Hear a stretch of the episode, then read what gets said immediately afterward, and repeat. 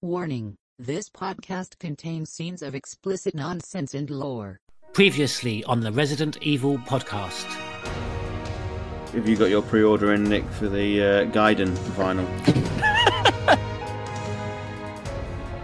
My favourite cast member is the graffiti, though. You haven't even seen it. Got my flags ready to go. Boo-boo, Jay Whisker! File reference to HCF, and you're just like, whoa, holy crap, I haven't seen that in years. Why did you decide to put that back in then? This conversation literally hurts me. To quickly answer your question, Rob, bring Wesker back. That's enough for me to tell Capcom to shove it up their ass. and I'm there as well.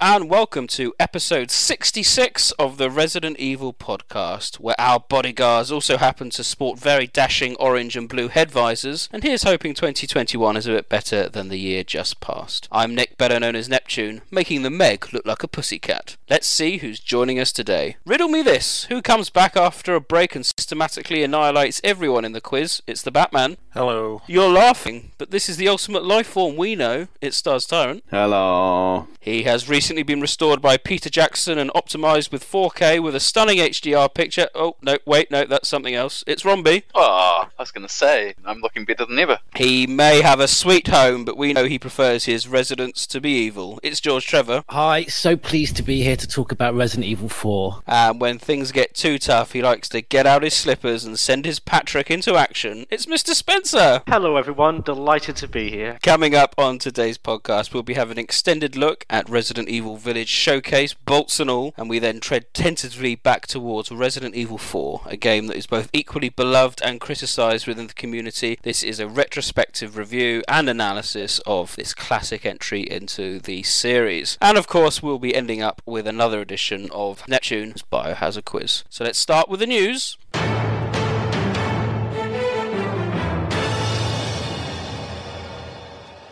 This week we're going to start with the site news, so firstly we'd like to thank our new patrons, Snurferus, Jank Media and Death the Pursuer. A huge thank you for contributing and assisting with us on our Patreon. If anyone's interested, they can check out our Patreon page. A link is on our website, so thank you three for joining us. First bit of very quick news, we're going to zip through this. We've had the super special Christmas release of Batman's audio remake drama. You can find this on an all good podcast apps, but this has been something that, John, you've been working on, and it's gone down really well in the community. It was a lovely community project. We brought so many people together, but I just wanted, if you wanted to have a quick explanation for anyone who hasn't listened to it and why they should. Well, it was just a very quick showcase on the new lore that Remake 2 and 3 introduced. I wanted to do something that showed what the remakes brought to the Resident Evil universe as opposed to relying just on the original games, and obviously it was something I wanted to get the community involved in, and lots of people volunteered, so I just want to say thank you very much once again for getting involved. It wouldn't have been possible without you, and I'm so pleased with how it's been received that we'll maybe look to do a similar one sometime this year, maybe looking at the mansion incident and hopefully get everyone involved again. So thanks very much. Fantastic. It is a really good listen, and if you've ever wondered whether the remake lore is up to scratch, then I would strongly suggest having a listen to that.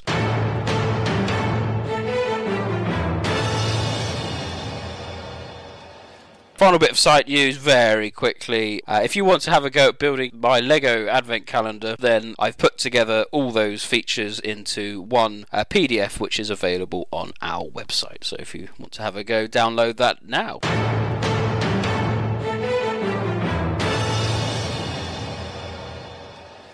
Gaming news. So here we go. What's happened in the world of Resident Evil recently? Oh, it's been very quiet. No, it hasn't.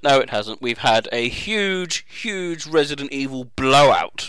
Hey now, think positively, all right? We talked about this. I know. We hardly talk about anything else.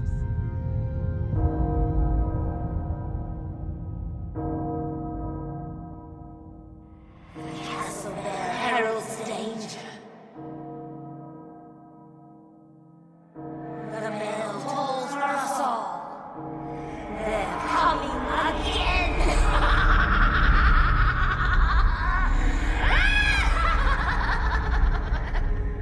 Mother Miranda, I regret to inform you that Ethan Winters has escaped that fool Heisenberg.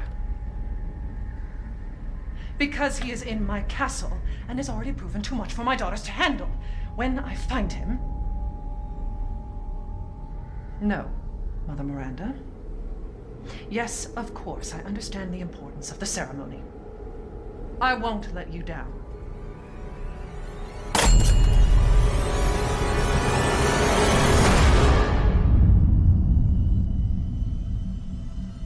Can someone please tell me what the hell is going on here? No. The place is full of nothing but blood and death.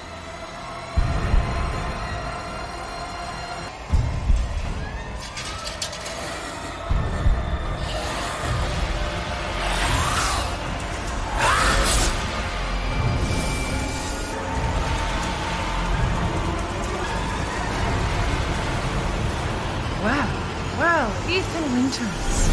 There you are.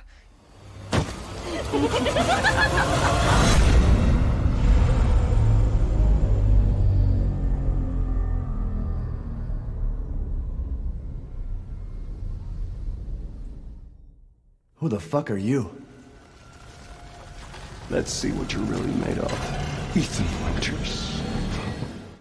So last week, Capcom did a huge Sony State of Play-esque Resident Evil showcase, which brought us up-to-date images and trailers for Resident Evil Village, as well as also teasing a few new projects. So we thought we'd have a bit of a sub-discussion to talk all about Village and try and garner some theories as well. So let's start with Village. We had a brand new Village trailer, both in the form of a new story-led trailer and a gameplay trailer. Let's start with the gameplay, because I think that's probably the easiest thing we can talk about. And specifically, they also released a demo called Maiden, which is available for PlayStation 5 users only. STARS, I know you've played Maiden. How did the gameplay compare to Resident Evil 7, and what was your overall impression of how it felt on the DualSense? Well, it's worth saying that it's very much akin to Beginning Hour. For Resident Evil 7, if anyone's played that, they'll know it's effectively no combat. There's no real controls. All you can do is pick up items and use them in the sort of selected areas. I mean, it has a beginning and an end, which I suppose Beginning Hour didn't really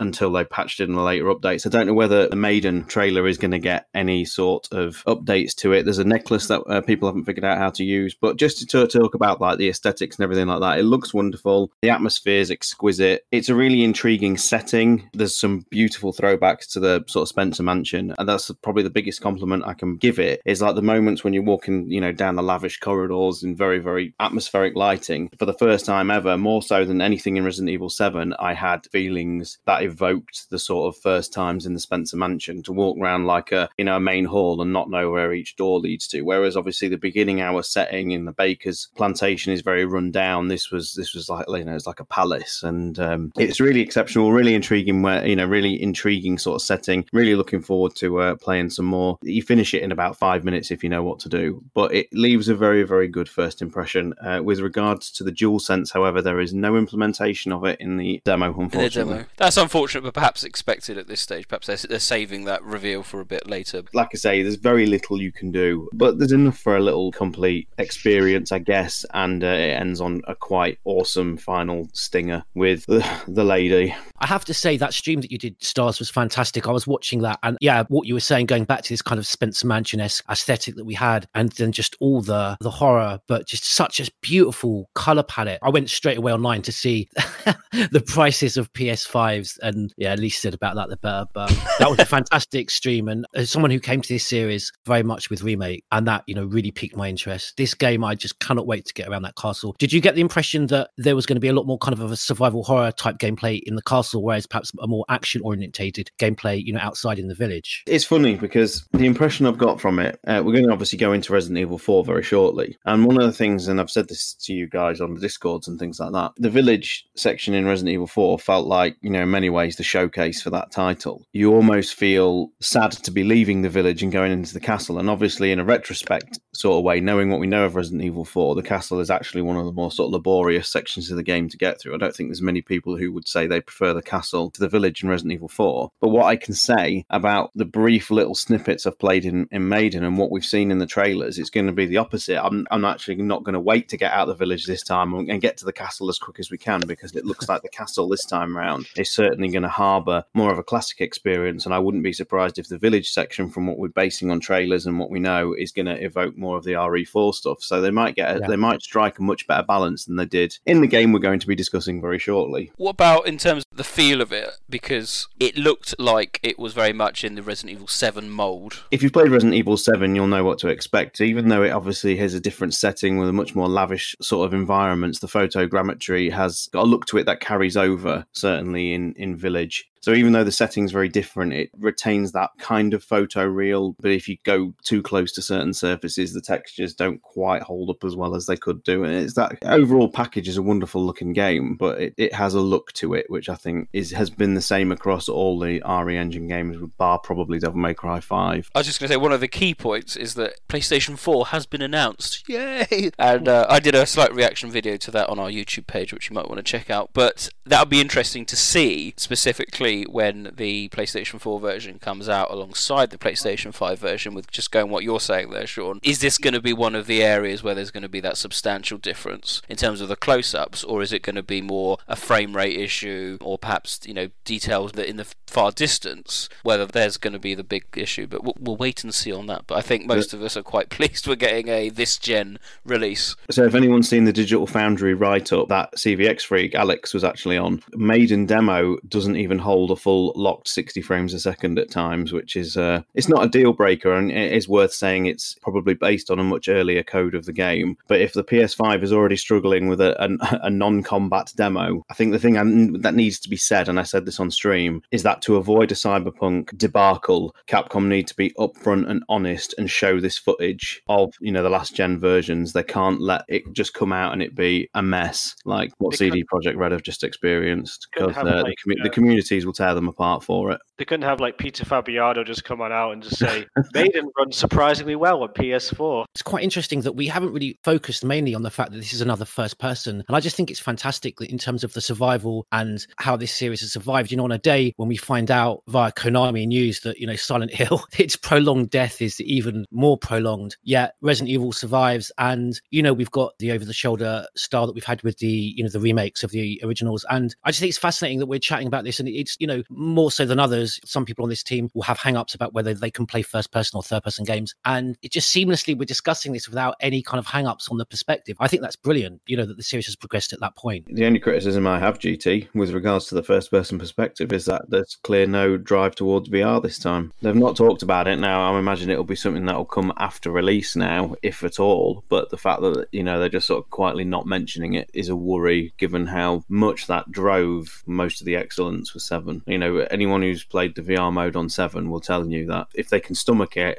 would never go back to the 2D presentation. I saw your stream of the VR 7. It looked incredible. Yeah. It really is. It's one of those sort of turning points, you know, and I was a big naysayer to VR before 7, and I'm just mourning the fact that at the moment Village looks like it's not going to support it. Rob, did you have any thoughts on the kind of gameplay elements of Village? I haven't got a PS5, but I've seen enough of it online, and also obviously the reveal stuff. I mean, I'm interested to see more of the gameplay for the combat scenario, because there's obviously this idea of locking and shooting. So they've definitely thought about the fact that obviously there's a defensive mechanism that needs to be added in compared to 7, just to see how that kind of plays out. You've got this Resident Evil 4 inventory system and the crafting thing, and there's a combination of like buying and selling material from the merchant in the new game. So it's a lot of the old systems being reinvented for a new one. I'm going to be very interested to see how this all works. But it also obviously does push towards that more action concept. I mean, if we're doing a system that builds itself around modifications, crafting, and inventory organization with multiple weapons, then obviously there's a certain level of action orientedness, like 4. You could literally hear Nick crying out when he found out that the block button had been brought over from Resident Evil 7.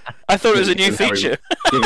Given how he refused to use it in 7 throughout most of the stream. How do you guys feel, though, about buying your weapons now that we know there's going to be another merchant mechanic as opposed to find... I mean, I know it's a challenge to earn the dosh to buy them, but rather than finding them through challenges, I'm not keen on that. During the gameplay trailer that we'll talk about in a moment, but one of the enemies does look like it drops items. Which makes sense. I think they should do like some kind of upgrade system where you can level up your character and there's skill trees and stuff like that. Yeah, I totally fresh and original direction as no other game has ever done. Yeah, Resident Evil's never done it. You've not seen it, Resident Evil. Yeah, I don't want to see it, Resident Evil. I love RPG elements in my Resident Evil. No, I don't. I love RPGs. I'm obsessed with Skyrim, but just for want the divisions to be clear. I want a survival horror experience, and I don't want that in there. No, I'm a GT on this. Like, it's fine to have skill trees in games. I have no problems about. We don't need to changing up our character thing unless it's a multiplayer mode or something where you've got different loadouts and abilities. Batman, did you have any comments on the gameplay? Have you liked what you've seen so far? Yeah, I thought the game looked great. I mean, it's it comes across really naturally as a proper successor to Resident Evil 7. I was really impressed with all the environments and the lighting and things like that. But obviously, as you probably expect with me, it was more the story hints we got in the demo that I was interested in, and the possibility that this was taking place in the late 1950s. That's a silky smooth segue into the next aspect I did want to talk about, which of course is the story and the lore consequences. I touched upon this in my video actually. I am in so two minds about all this. I love Resident Evil 7. I think it's great, but I hear what people say when they felt it was a bit disjointed, and I've kind of said as long as Village follows up on what's going on in 7, then I think that criticism completely evaporates. And then they announced Village and we've got Ethan back, we've got Mia back. I was like, yeah, this is a home run. I am still a bit concerned that we are not getting a direct storyline sequel to perhaps Resident Evil 7, and by that I mean a follow-up of the Blue Umbrella narrative that kind of started off in a bit with 7 and Umbrella Corps, and trying to work out exactly where it's going. I've theorised that perhaps we're going to get an origin story of HCF, or the rival company, because this is so old, as John just said, and possibly because this demo actually takes place in the 50s, which is pre-Umbrella. I'm of the opinion that perhaps we're not going to get the Blue Umbrella storyline until Resident Evil 9. Do you not think, though, that narrative is going to be brought through with the Mia and Ethan story, and well, particularly with the entrance of Chris Redfield? I think it's going to lead into whatever they want with the baby, Rosemary, that they'll get it by the end. Baby will be saved. I think Nick is right. I don't think they're going to pursue Blue Umbrella, at least only at the core of it. I think it's going to be about the origin of the mold. Yes. The mold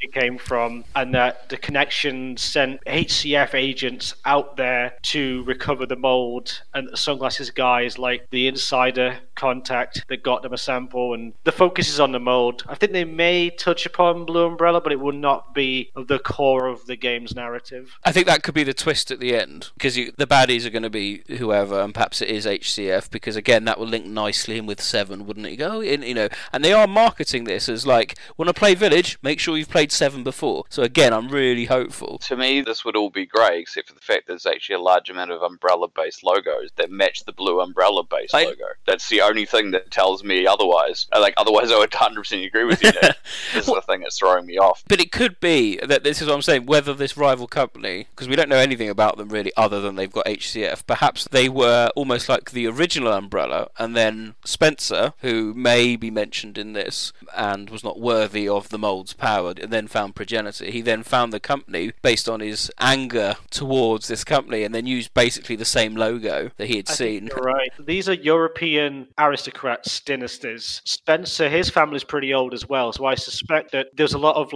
aristocratic families will interact and talk with each other. So they probably knew of each other, these families and houses and what have you, and that Spencer wanted that power, that ancient power of this original natural mold, and for whatever reason, he was ostracized, or his family was ostracized from this enclave, if you will, this coven. Mm. And as a result, he was like, fuck you, I'm going to go and make my own Secret to Immortality with blackjack and hookers. And that's what he did. He went off and found Progenitor. That was his whole, his own solution to it. It's like, right, I'm going to find my own way, my own ticket. I think this game will explore the origins of the mold, and I think it's here in Romania. I think it's something that's underneath the village, I think. It's obviously been there for a long time, and I think they are going to sort of do a parallel storyline with what they did in Resident Evil 5 with the Progenitor virus and the Endopia tribe, because they used the virus for thousands of years when they ran their kingdom underground, and I think a similar thing's happening here. The key difference is I think the people living in the village over centuries have become exposed to the mold or whatever it is that's growing beneath them, and that is what's tainting their blood. And I think that leads into this production of this special wine that the Dumitrescu's are producing, and whatever it does, it obviously has life-enhancing properties, because Alcina Dumitrescu and her three daughters clearly haven't aged from the 1950s up until 2020, when we think this game is set. It has some sort of life-enhancing quality. This game is obviously pushing women as being superior to men. All the vampires seem to be women. I'm pretty sure the candidates list, the ones who adapt become the sort of the vampire type women who can change into insects, and the ones who don't adapt, I think, are the sort of scraggy looking zombie females we've seen a glimpse of in the gameplay trailer in the dungeon. Yeah. And likewise, I'm pretty sure the Lycan baddies will turn out to be the male inhabitants of the village. And I'm guessing the big werewolf guy with the axe is the sunglasses guy we see at the end of the trailer, because they're wearing practically the same clothes. He's carrying a pretty similar axe as well. So he's kind of got this like Father Gascoigne from Bloodborne kind of thing going on. Like a normal human, and he changes into like a big monster. But the key thing, it's definitely femininity and, women, I should say, because obviously the baby is a key plot point and she's a female. Obviously all the D series and E series bioweapons are all female. It's not the first time they've done all this, have they? If you look deep in the 7 files, it's largely feminine based, and as well, even with things like T Abyss, isn't it? If you're, I think, male and you're infected with T Abyss, you become ooze, whereas the females tend to become, what are they called, John? Creepers. Sea creepers. Sea creepers, yes, and far more effective as a BOW. Everyone will say the same thing too with Code Veronica and Alexi Ashford. Absolutely, yeah. I think the Umbrella logo, obviously this predates Umbrella. I think you could be right, Nick, in the fact that I don't think this has anything to do with the original Umbrella, because like Rob said, the colours are inverted. I'm wondering if the Umbrella symbol itself has potentially been around for thousands of years or hundreds of years, and that's where Spencer's got it from. Or, the 4 houses that I mentioned on the pre-order map, I'm wondering if they're maybe investors in Blue Umbrella, perhaps. For origin families. I think it's interesting because it's this idea of Capcom being able to create this full circle of potentially this rival company being Umbrella all along, but a different type of Umbrella in existence. So you've got Dumitrescu's, Moreau's, Heisenberg's and Benevento's. Yeah. Those are all 4 different European families, aren't they, John? Basically, yeah. You've got a local Romanian group, and then you've got German, Italian, and French. Yeah, and French. And yeah, if you look at the pre-order map, they've all got bases in this village. There's Heisenberg's factory, there's Moreau's reservoir, Benevicio's mentioned as well. So all 4 of these houses have got some sort of base in this village, which obviously means this village is an important location for something. And I'm speculating that this is where the mold's origins do lie. Just on an aside on that map, did you notice that reservoir lake thing has something in it on that map? There's like a giant design of a esque, and I'm thinking, oh no, not again. It's like an angler fish almost, isn't it? Yeah. Interesting. Final point I wanted to make. Is there any chance that the family are going to be mentioned? Because they're again an ancient kind of, not ancient organisation, but these kind of shady behind the scenes patriot-esque organisation. I just wonder if there is an opportunity here to try and bring them into the equation a bit more, or am I really hoping for a story resolution that's not going to happen? Sorry, I've always got the feeling that Capcom are trying to sweep most of Resident Evil 6 under the rug. Really? Oh, no. Yeah. So the only reason they would have to bring that back is if they want to resolve more of an Ada Wong story. It'll have to tie back into that somehow, obviously. So I would say maybe not sweep it under the rug, but keep it as minimal as possible from what I'm feeling right now. But you never know. Could be talking 5 years away, and all of a sudden it's just like they've actually decided to latch that story into an actual resolve because one of the writers thinks they've got a good hook. It could be Resident Evil 5 levels of bringing all the games together. Who knows? I just think it'll lean heavily on 7. I mean, this is the first proper direct sequel we've had for as long as I can remember, really. I think we will get references to the Connections and Blue Umbrella. Whether it'll just be in background files or not, I don't know. I'm sure the Connections will possibly have some sort of link to the village if this is where the original mould did come from. I think the best way to look at it is to look at each sort of era as like a planned trilogy, right? So you got Ori 1, Ori 2, Ori 3. That's a trilogy. 4, 5 and 6, that's the action trilogy. trilogy. Now we're in the 7, 8, 9 first-person horror kind of trilogy. Yeah, and if this isn't the origin of the mold, one thing I noticed in the trailer is in the castle there's like a coffin, a casket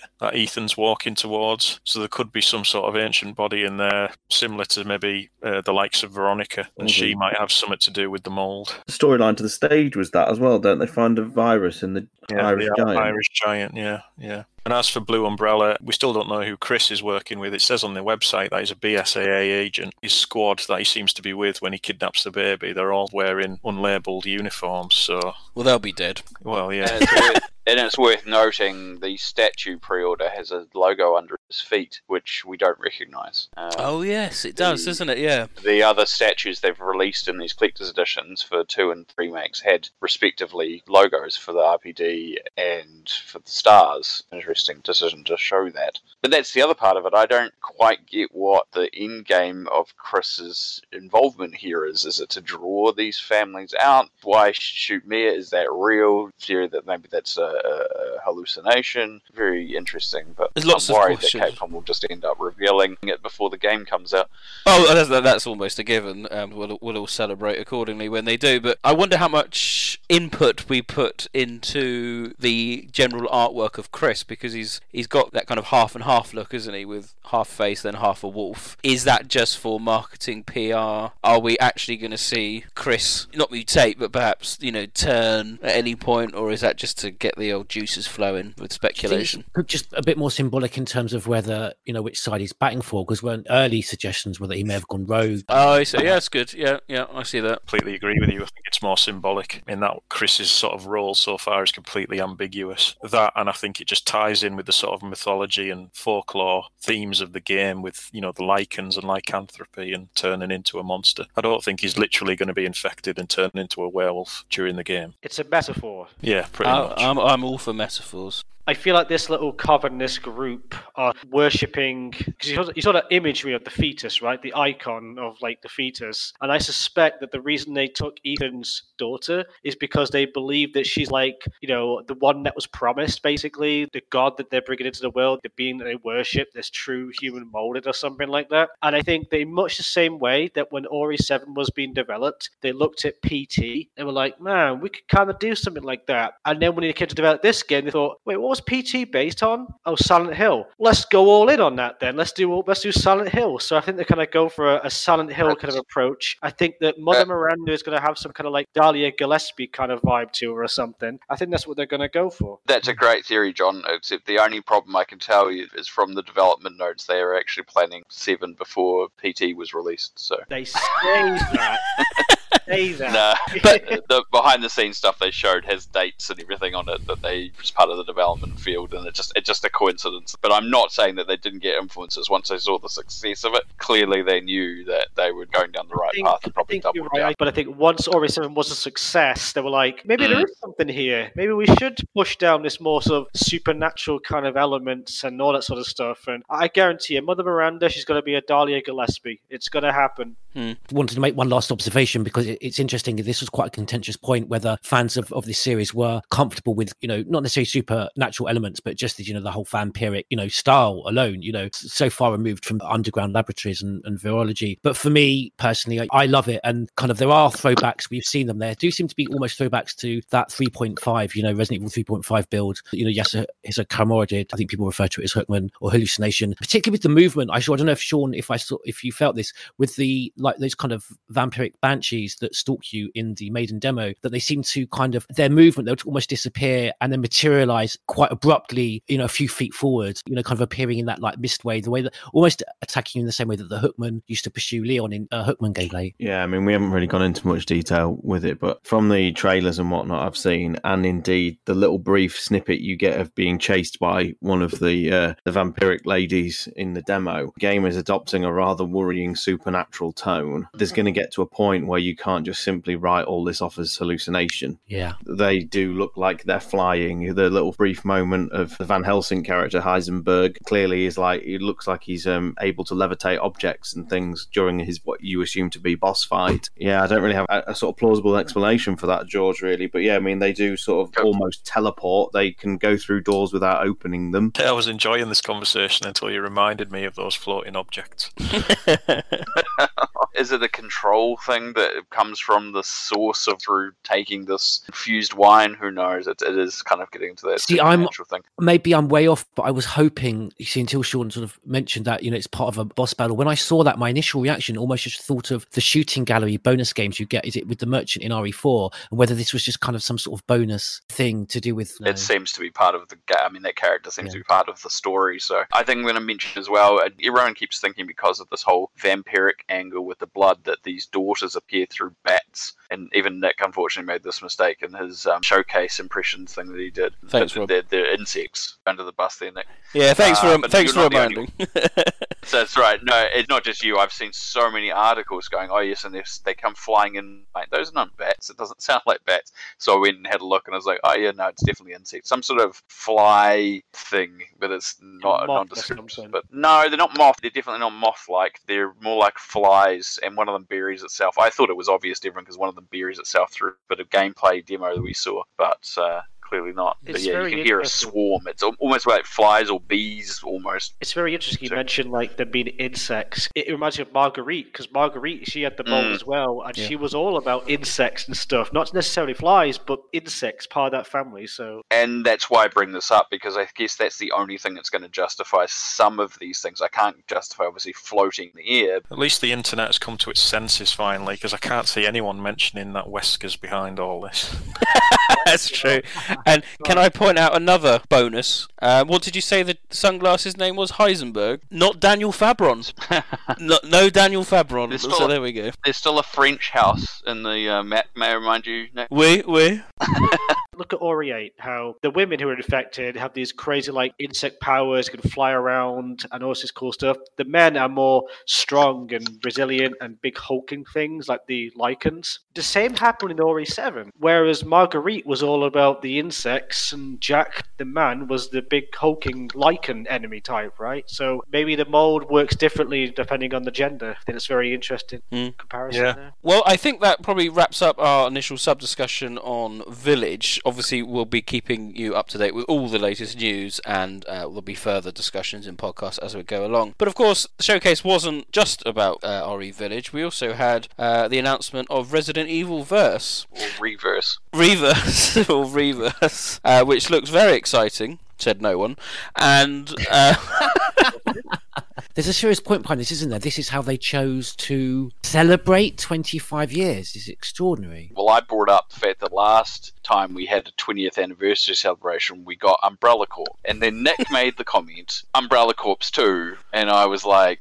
yeah, sure, of course. And then they announced this, and I'm like, wow, yeah, he wasn't far off. The thing is, I want to point this out, because I've mentioned this to a couple of people. Even if you play this on PS5 or Xbox Series X or Series S, you are playing a PS4 and Xbox One game, because the game, even when it ships with the main game in May, it's a previous gen title, which makes me wonder, how long has this been in development for? Why is it a new game rather than an expansion of Resistance? It's a very weird decision making. And what's the focus of the game, and considering the short time they've supported Resistance, are people going to care enough for 6 versus multiplayer? Biggest question, because let's be honest, what's going to be the gap between Remake 3 and Village? It's going to be less than 12 months, and we're going to have 2 online multiplayer shoot 'em ups, which for all intents and purposes are very, very similar. As you said, they could have easily just supported Resistance, opened it up a bit, say you can do the 4v1 or you can do a 3v3, which I think this is what Reverse is. It does seem very peculiar. Definitely. I don't understand it. I think it's a very missed opportunity. I think the better option would have been make this part of Resistance, allow people who have either Remake 3 or Village to still access the same servers, the same platform, and then after maybe 4 months, launch a standalone free version of it for everyone else who didn't buy one of those games at launch and play for free. And then they can make some money on some extra cosmetic microtransactions if people want to spend money on that. And I think it would have worked much better better. It would have established a stronger base. I'm very confused by this decision making, but obviously it doesn't matter, because at the end of the day, I've not seen pretty much a single person go, oh wow, that's exactly what I was on anniversary. I really want to run out and play that game. Which is unfortunate, because obviously I'm not the only one. Have you also got access to the beta as well? It looks like everybody who signed up did. Yeah, it's like they've opened up to like everyone. I guess we'll talk about it the next time we meet, because we'll have played the beta and have some actual opinions about it. I don't want to waste any time talking about this, really. I think the feedback and the amount of dislikes the YouTube trailer's getting, which is way ahead of the likes now, speaks for itself. But I will just say that a couple of years ago, we saw a Capcom that seemed to be more driven in sending out sort of surveys and getting a feel of what people wanted. Quite a few of those questions were like, you know, what sort of experiences would you like to see in the future and things like that. Now, I know lots and lots of people have been asking for like additional remakes and Outbreak revivals and whatnot. I can't imagine one person in the entire world would have written in that survey, I'd really love to play for the 25th anniversary a collection of multiplayer scenarios where we play as the heroes killing each other. I can't see a single person in the world will have written, I want a 3v3 Chris Jill versus Chris and Claire, and they just run around the RPD shooting each other. It's so tone deaf. I just wonder who it's aimed at. I know someone must have put that in. I wanted that because I was in the survey, so it works. I think I can do Here's the thing, right? People, I mean, Resistance is definitely the more polished, more well-made of the two multiplayer. We're going to compare them, but that gameplay style, the 4v1, Dead by Daylight thing, never appealed to me. It was never my jam. I found it very boring and just meant for like Twitch streamers. Was never really my thing. But a PvP, I see Reverse as just some big, dumb, stupid little PvP thing where you just play these characters and do stupid stuff and wrestling moves and suplexes. It's just going to be crazy and stupid. I've got tempered expectations. I'll play it and have some fun with it. That's all it's there for. But that's the problem. There's no substance to it. The thing that's me frustrated with it is that Capcom has the potential for an instant slam dunk if all the hell they did was just remaster Outbreak 5.1 and 5.2. Well, they literally is make that work for modern platforms, provide voice chat, and making money. Do you think people play Smash Brothers for the story? That's what Reverse... No, but Smash... Hang on, wait. You're making a massive difference here. Smash Brothers is good. That's the difference. Like, you're talking... We've seen so many games of the type that we're talking about here that they are making, and it does not show anything unique or interesting. Doesn't need to be. Just needs to be fun. The very final thing I'm going to say about Reverse is the fact that, as a shooter, it's not competent enough to go up against like the things that other people are playing, you know, and quite a few of these things are free and whatnot. And I know Reverse is free with a game, but you know, you can play something like Apex Legends and that's mechanically a sound battle royale game. Reverse isn't going to play anywhere near to the kind of level that those kind of games are, so it doesn't appeal to the shooter crowd, and it's not what a Resident Evil experience that people want today either. As the reaction to the trailers and stuff shows, that's it. Like, the Resident Evil fans don't want it, and it's not going to appeal to people who play those sorts of games either. All well and good, Mr. Spencer, that it's going to be, you know, fun on its own merits. I'm sure it will be, but the problem is, what's the point? And it doesn't appeal to its core market group, and it doesn't appeal to the groups of people who've already got better games to play. I just had a very worst case scenario in my head. I know what's going to happen, don't you? May's going to come around, Ori Village is out, everyone's going to be playing Village, going through the story, playing whatever. Meanwhile, I was sitting in a fucking lobby in Reverse. Waiting for people to say, exactly, that's it. Well, exactly, and this is what happened with Resistance. Yeah, it's unfortunate. I know it sounds really horrible. I would rather see a better experience for multiplayer. And I only bring up Outbreak because I know there's a core group out there. If they wanted to remaster and put it out, at least I know there's people out there who would do it. But it still wouldn't be everyone's cup of tea. There's definitely still people who go, I'm not even an Outbreak fan and I'm saying this. I just know that there's such a love for it. I agree with everything the Rombi and Stars have said, and all the criticisms that I've seen go to that saying, but are we not giving a slightly Western orientation on this?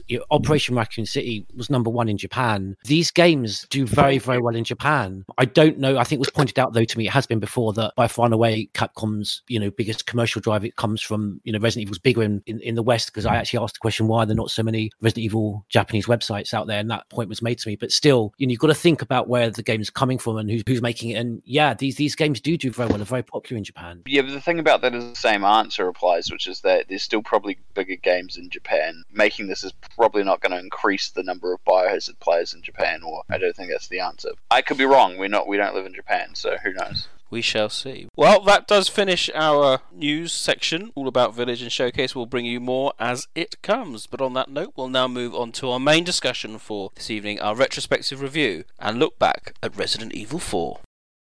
Is there anyone who can forget the events of October 1st, 1998, 6 years before now? It was a day that changed everything. A day in which the portion of territory was lost, of a country that had led the world through its military and economic might since the end of the Cold War. It was a day on which anyone could see how the world's framework, something that should have been very strong, was starting to crumble. On that day, the small American Midwest city known as Raccoon City disappeared from the face of the earth, together with its 100,000 citizens. This unprecedented disaster was caused by the T-virus, a biological weapon that turned people into cannibal-like monsters. Now facing a city where most of its citizens had become zombies, and fearing a further outbreak, the U.S. Congress decided on a sterilization operation using missiles. For the first time in history, weapons of mass destruction were used on United States territory, and the entire city was cleansed in pillars of fire and blasts of hot wind, like the town of Sodom that suffered the punishment and fury of God. Umbrella Corporation, the culprits, were convicted by the hammer of an angry market. The sudden drop in share prices as a result of a global order to indefinitely suspend all business suffocated the giant corporation that had armed itself with massive capital. The company's routine illegal and inhumane activities were gradually exposed, and the organization known as Umbrella was forced to dismantle. The evil was destroyed, together with the horrible weapons, or so it seemed. However, those memories cannot be forgotten. There is no technology to go back in time and erase the events that happened in Raccoon City, or the fact that even the United States could be shaken to its core. Since then, terrorism became more common throughout the world. Even as it became stronger, pride and ideology came more into conflict with each other. Conflicts began to flare up everywhere, and people who had power and Umbrella were secretly active behind the scenes. The world certainly did change that day, as did the destinies of those people who made it out of Raccoon City alive.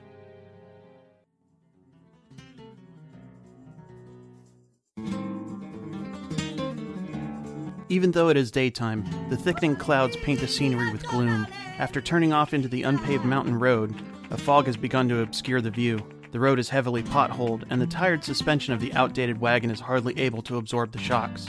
Leon S. Kennedy is riding in the rear seat, looking at the seemingly endless monochromatic view. As the wagon hits a bump in the road, his chin is knocked off his elbow, causing him to curse quietly. The police officer who is driving looks at him in the rearview mirror and smiles. Flamenco music has been playing loudly inside the vehicle for hours since they left the police station. To Leon, it all sounds the same. The singer sings along to the guitar chords and castanet rhythm. The unshaven officer in the passenger seat sometimes loudly sings along, and sometimes it's quiet. It is clear that neither of them is enthusiastic about this trip.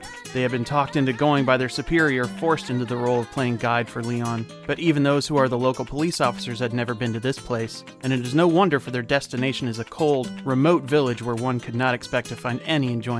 With a sigh, Leon returns his gaze to the window. The fog was growing thicker, as if to symbolize the mission given to him. Several days had already passed since the kidnapping of Ashley Graham, the president's daughter. As a United States agent, Leon's task is to find and rescue her. This was a case that would normally be handled by a large-scale search team with specially trained personnel in hostage rescue, not an investigation handled by an agent working alone such as himself. However, it was clear that this kidnapping occurred based on some extremely classified inside information. In other words, there is a traitor at work here, someone with access to important data, and until this traitor could be identified, a larger rescue team would risk making the situation even worse. So, Leon was singled out. If she had not been kidnapped, he would have been assigned to her bodyguard detail. So his thinking, career history, and background had already been evaluated over a long period of time. From the government's perspective, he had completely proven himself as a reliable individual. His ability to carry out the mission was also backed up by his previous track record. He was the perfect man for the job, a survivor from hell. In his heart, Leon felt somewhat hesitant. He felt like he had experienced an entire lifetime's worth of emotions in that city where he had been newly assigned as a rookie police officer. That Leon, who survived a hell worse than any nightmare, and who at 21 years old was still in the sparkle of youth, had died. Since that day, there was a giant hole in the bottom of his heart, endlessly making a roaring and hollow sound. The wagon crosses a suspension bridge hung across a canyon, and finally stops. Just ahead is a shabby-looking house on the outskirts of the village that appears to be their destination. Leon is not confident about the validity of intelligence that a girl resembling Ashley was sighted in this European countryside. He would probably do nothing more than question a few locals. Kidnapping the president's daughter was effectively declaring war on the most powerful nation in the world. He felt such a crime would have nothing to do with this place, where nothing had changed for 200 years. But this was the entrance, crossing the border into a territory ruled by inhuman things, a place where madness and fear spreads. From behind Leon, there is already a sign of something happening. Numerous things gather, all brought together by a murderous intent to eliminate foreign invaders who have crossed over into their lands. The survivors of Raccoon City are setting foot into a new realm of disaster. The curtain has already been raised on this new tragedy. Resident Evil 4, my god, what a controversial title if I've ever seen one. Long in the process, long in the making, Resident Evil 4 came to epitomise a defining chapter in the Biohazard franchise, and what better way today to look back on it to establish, does it hold up today, what's its impact at the time, what's its legacy now, and with rumours circulating regarding a remake of the game, the question has inevitably arose, does it need a remake? Or is the old one still good enough? Considering it's been ported to how many consoles, I don't know. It's still effectively available on this generation of titles. So it's one of those games that divides opinion, is equally loved and sadly loathed by quite a few of the fan base. Not necessarily because it's a bad game, far from it, but because it's not necessarily a good Resident Evil game. And that's something we touched upon in our original review, which you can check out on our podcast channels. But what we want to do today was to look back on everything and just to see, has our opinion changed?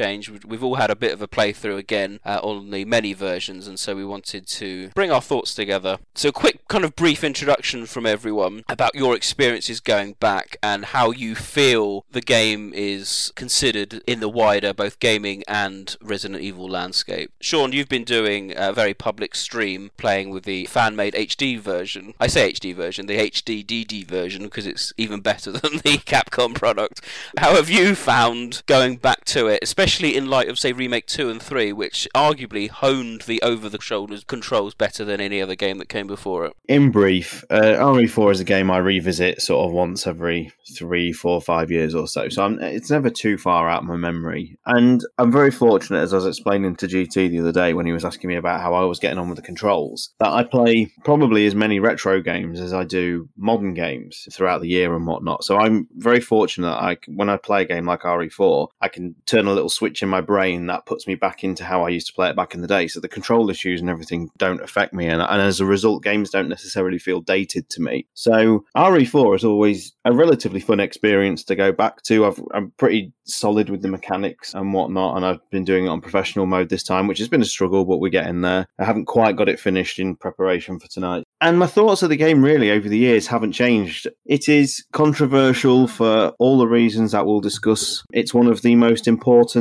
yet much maligned games in the series. For every sort of way it's important, it takes a step back in the damage it did. And with all that said, and as I'll get into later, I wouldn't have the series without it. For all of its controversy, all of what it did, all of the things it did right, it put Resident Evil back on the map, the way it changed gaming by introducing the over-the-shoulder that made it, commonplace for things like Gears of War to follow and all that, I still wouldn't have the series without it. It was a turning point for all the right and wrong reasons. It's going to be a fascinating chat. Romby? Similar to Sean, really. I mean, obviously the development for it was so long coming to it, and I just remember being so excited. It was the first time I'd imported one of the games in quite a while, because you could do the swap trick on the GameCube. I got a Action Replay ordered in as well, so I could swap it out, and I remember sitting down the first day being super excited and playing through it and being able to do that at the same time everyone else was when it was coming out in the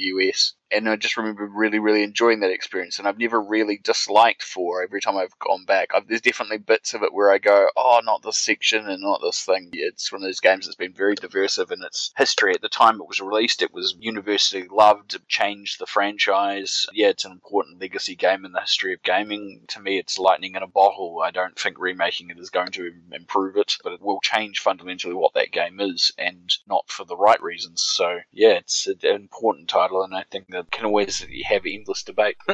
Mr. Spencer? I feel as though RE4 is just one of those games that was the product of a Faustian deal that was made between Shinji Mikami and some greater power. You know, he was struggling to try and revitalize the series after Code Veronica was getting stale. And it was like, oh, you know, I'll give you this great game that will revolutionize the game industry and games to come afterwards. And it will cement your legacy as the creator of this defining moment in the industry. But the cost that you must pay is that you will obsess over it in the years to come and desperately try to recreate that game and fail. And I think that's what's happened with Shinji. Even within 2, you know, he's trying to chase the white whale that is RE4. It really is, like Rumby said, lightning in a bottle. It's a once-in-a-lifetime, once-in-a-generation kind of game that not only revolutionized the series, but revolutionized the entire games industry and how games, you know, all these big, you know, Gears of War that spawned after it were all because of RE4. It's definitely a very unique game, very important game. Is it an amazing game?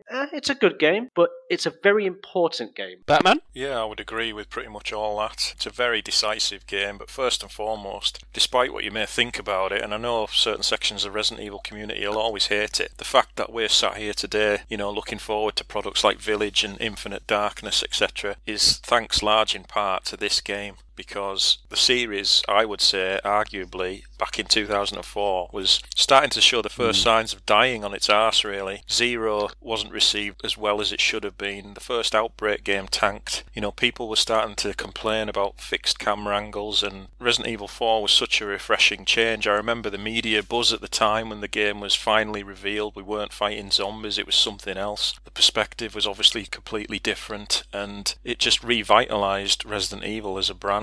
And, you know, I will always be thankful for that, because I think without this game, the series would have ended, you know, 7, 8, 9 years ago. I don't revisit it all that often. The playthrough I did this last week, the village siege is still as effective as ever. Then I found it a bit of a slog, but I did sort of fall into my stride and I ended up really enjoying it. And like Sean, I'm thankful it's part of the series, and, you know, future games have made the story elements it introduced a lot more relevant now. So it sits quite nicely in the grand scheme of things. So, yeah, it's for me. It's still a great Resident Evil game. George, your brief impressions? As much as I want to sidetrack this podcast into a 3.5 discussion, I won't, but that's how I came to this game, you know, eagerly awaiting the screenshots that I was seeing coming out that we were going to get that hallucination build. But I totally agree. We wouldn't be sat here now talking about this franchise if it wasn't for Resident Evil 4. I think it proves that despite any of the lows that we might bring up, gameplay will always shine through. I'm extremely comfortable with tank controls. For me, it's the camera shooting back to the middle all the time, because that's what prevents me from getting into the game these days. But at the time, I have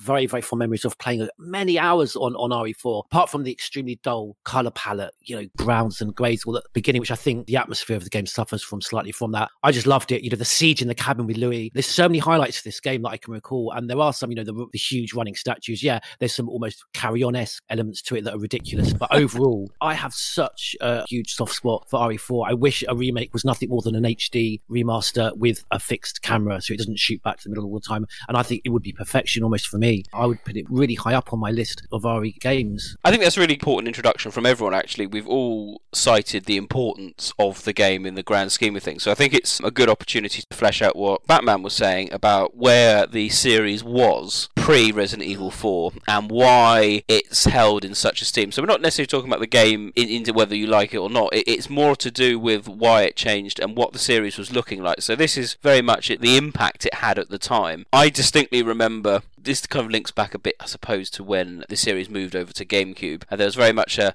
lamenting on the PlayStation magazines and the PlayStation world that the series kind of left. At that time, it was Survivor 2, and everyone thought that was a bit of a damp squid going, oh... What an awful way to end the series. The thing about that, Nick, you've got to remember before that, you had magazine articles and interviews and discussions with people like Kaimaya, who were like, oh yes, I'm making the sequel, it's going to come out to PlayStation 2. And the whole focus was going right back to, I think it's going back to early 99 when the announcements of the PS2 were coming out. Capcom initially said we're focused on making Resident Evil sequels for that console. So it's not even the case of what came out, it was just the expectation that 4 was still being worked on and the expectation was it was going to come to that console. So once the announcement came, game that titles were coming to GameCube, they were getting a remake of the original game, and 4 was going there too. Everyone went, oh, what? It was a disappointment that it went counter to what had already been announced. It's a strange world, though, because for all intents and purposes, 2002 Remake went down extremely well, very favourable reviews, and still considered today to be one of the greatest remakes there's ever been. But you're right. It didn't sell. That was the issue. It didn't sell, and then Zero had that same issue in terms of not selling, but also it didn't set the world alight as perhaps Capcom would have liked. I know this is me detracting a little bit because I was doing all the web content. Let's frame this a little bit differently. So Zero's issue is it fundamentally came a design point that still existed 3 years prior to its release. It was a game that was designed in 1999. Technology obviously changed, but the fundamentals of where it was set came much earlier. Like the idea that they started planning this game for the Nintendo 64 obviously had an impact on the final product. So the game that, while it came out in 2002, it was designed 3 years earlier. The PlayStation struggled to get traction, and as John specifically pointed out, obviously it was getting long in the tooth for various reasons, for the fixed camera angles. The online game didn't exactly light the world on fire either. But the other problem is, and this is kind of an ongoing problem, is that when a lot of the games, especially on the PS2, became more spin-off titles, Dead Aim, Outbreak, Survivor 2, but at the time it was mostly a negative because people who were used to those core games started going, well, I don't want to keep playing spin-offs, when's the next mainline title? And of course it never came, or it took ages, and it would get shown and then get delayed, and this is regardless of what platform it was on. So I think that's part of its legacy too, why it was so successful. Aside from being such a departure, people had been anticipating that damn game for 6 years at that point, so it's just lucky it was good. It was a breath of fresh air, it was a change, it solidified a bit more what they wanted to make the franchise and what Resident Evil was. I remember every week, news stories coming out and the frustration of people interested, oh my god, when is 4 finally going to come out? It was so funny at the time. It was the Mikami, you're going to pee your pants trailer for the... That was the castle build though, wasn't it? That was the castle and airship build, then that was being developed when they were doing Remake, then there's the hallucination build that we've talked about as well. So yeah, no, I was just going to actually ask Romy, because I know he's quite up on kind of the dates of the development, because I remember at the time when we were getting leaked screenshots of that build from Castle, at the same time video game magazines, I remember, were bringing up screenshots from Zero. I was wondering that both were being developed at the same point. Yeah, from my understanding, and I could be wrong, but I think the development teams were essentially split into two, the focus being predominantly on Remake until that was mostly finished. A group splintered off and was working on 4 content, and the rest of the teams that were working would pipeline through onto Zero until that was complete, and then the remaining team, once that was complete, was all supposed to move over to 4. I think that's what I remember reading at the time. I'm not sure if it's 100% correct, but it would make sense. There's a lot of debate. If you remember the Biohazard Remake website, they put up weekly videos when they were showcasing all the new stuff they were putting into the remake. So this is between 2001 and 2002, and every week they put up new videos, and one of them they did some test video stuff that they showed. They showed a fly through the mansion environment to show that it was fully renderable in 3D, and they showed off some environments that were pre-rendered, but they were new environments. One of them was a staircase with rain, and one of them was a fireplace that had gotten out of control, both from the castle build. Those are environments from the castle locations rendered properly in 3D as opposed to being 3D environments showcased like the game. And I've shown it on the Discord before, but you can see the shared assets. You can see the same chandeliers, the same fences, the same stonework, the same arches, and the stairs as well also appeared in the trailer with there was a fly-through camera going down the viral staircase. Obviously not as in high definition as the pre-renders because they had all these visual effects going on, but this environment's being reutilized for that, and they were clearly part of that design. So it's interesting. Obviously the game struggled. They weren't happy with the castle build. That got a reasonable amount of time in development and that thing collapsed. The hallucination build didn't get pretty much far beyond what we've seen. Didn't really have much of a core idea other than main basics. And there was a discussion. There was another build that we've never publicly seen that was more traditional with zombies. Oh, that was just called Zombie. And didn't get very far in development. And then they re-established that and he took over, and again, even though he was reluctant to be director, to do the version we got in the end, which was basically throwing the entire thing out. But what we've got to remember, of course, is that Rob was at the forefront of the RE universe back then. Still is now, of course, but, running Resident Evil fan and not at all. New blood, it was your finger was very much on the pulse back then when it came to development. But it's interesting because Resident Evil 4 is littered with its history and its different builds. The one we got, obviously, was the game changer.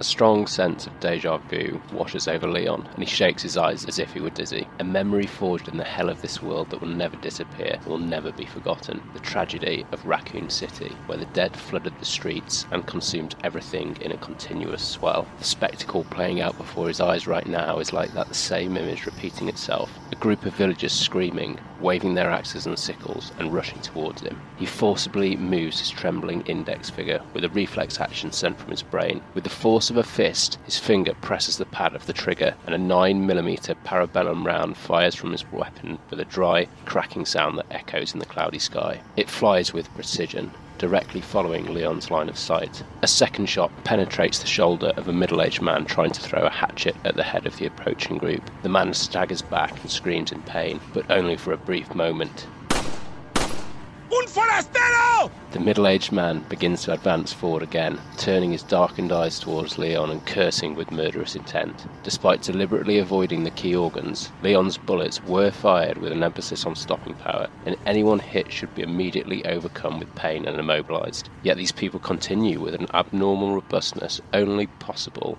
if their senses were numbed.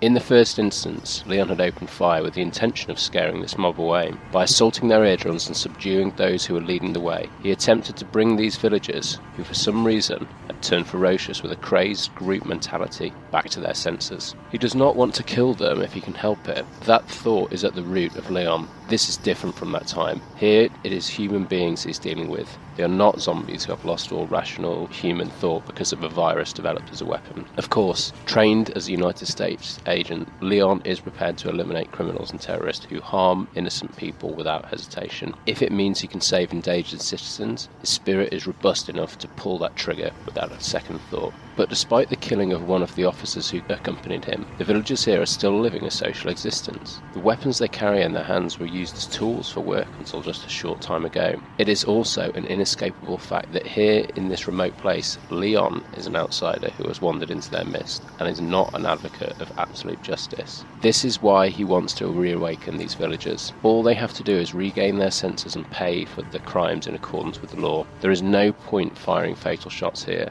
Leon desperately wants to believe that, but they do not stop. Te voy a hacer picadillo! Even in the moment where the man staggered after being hit by the bullet, the chasing pack are not frightened at all and charge past the man, chasing down Leon. It is as if they do not care about being shot at all. Finally, Leon realizes. The look in their eyes is neither the excitement of deviating from their daily routines or the extraordinary fear of dealing with an invader. They are like the eyes of an insect that display no emotion. A quiet, meticulous intent to methodically eliminate territorial invaders, carried out in the same vein as farming and chopping wood. It is a madness that is never awakened from. They are not just a mob. Hunting and killing strangers is part of everyday life for these villagers. Realizing that his warning is being ignored, Leon turns on his heels and starts running. As he tilts his head, he feels a gust of wind from behind as an axe flies past his ear and bending deep into the front door of a nearby house. Without slowing down, he quickly checks inside. In theory, it seems foolish to stand in a building, but the secure structure of the surrounding walls is already in his mind.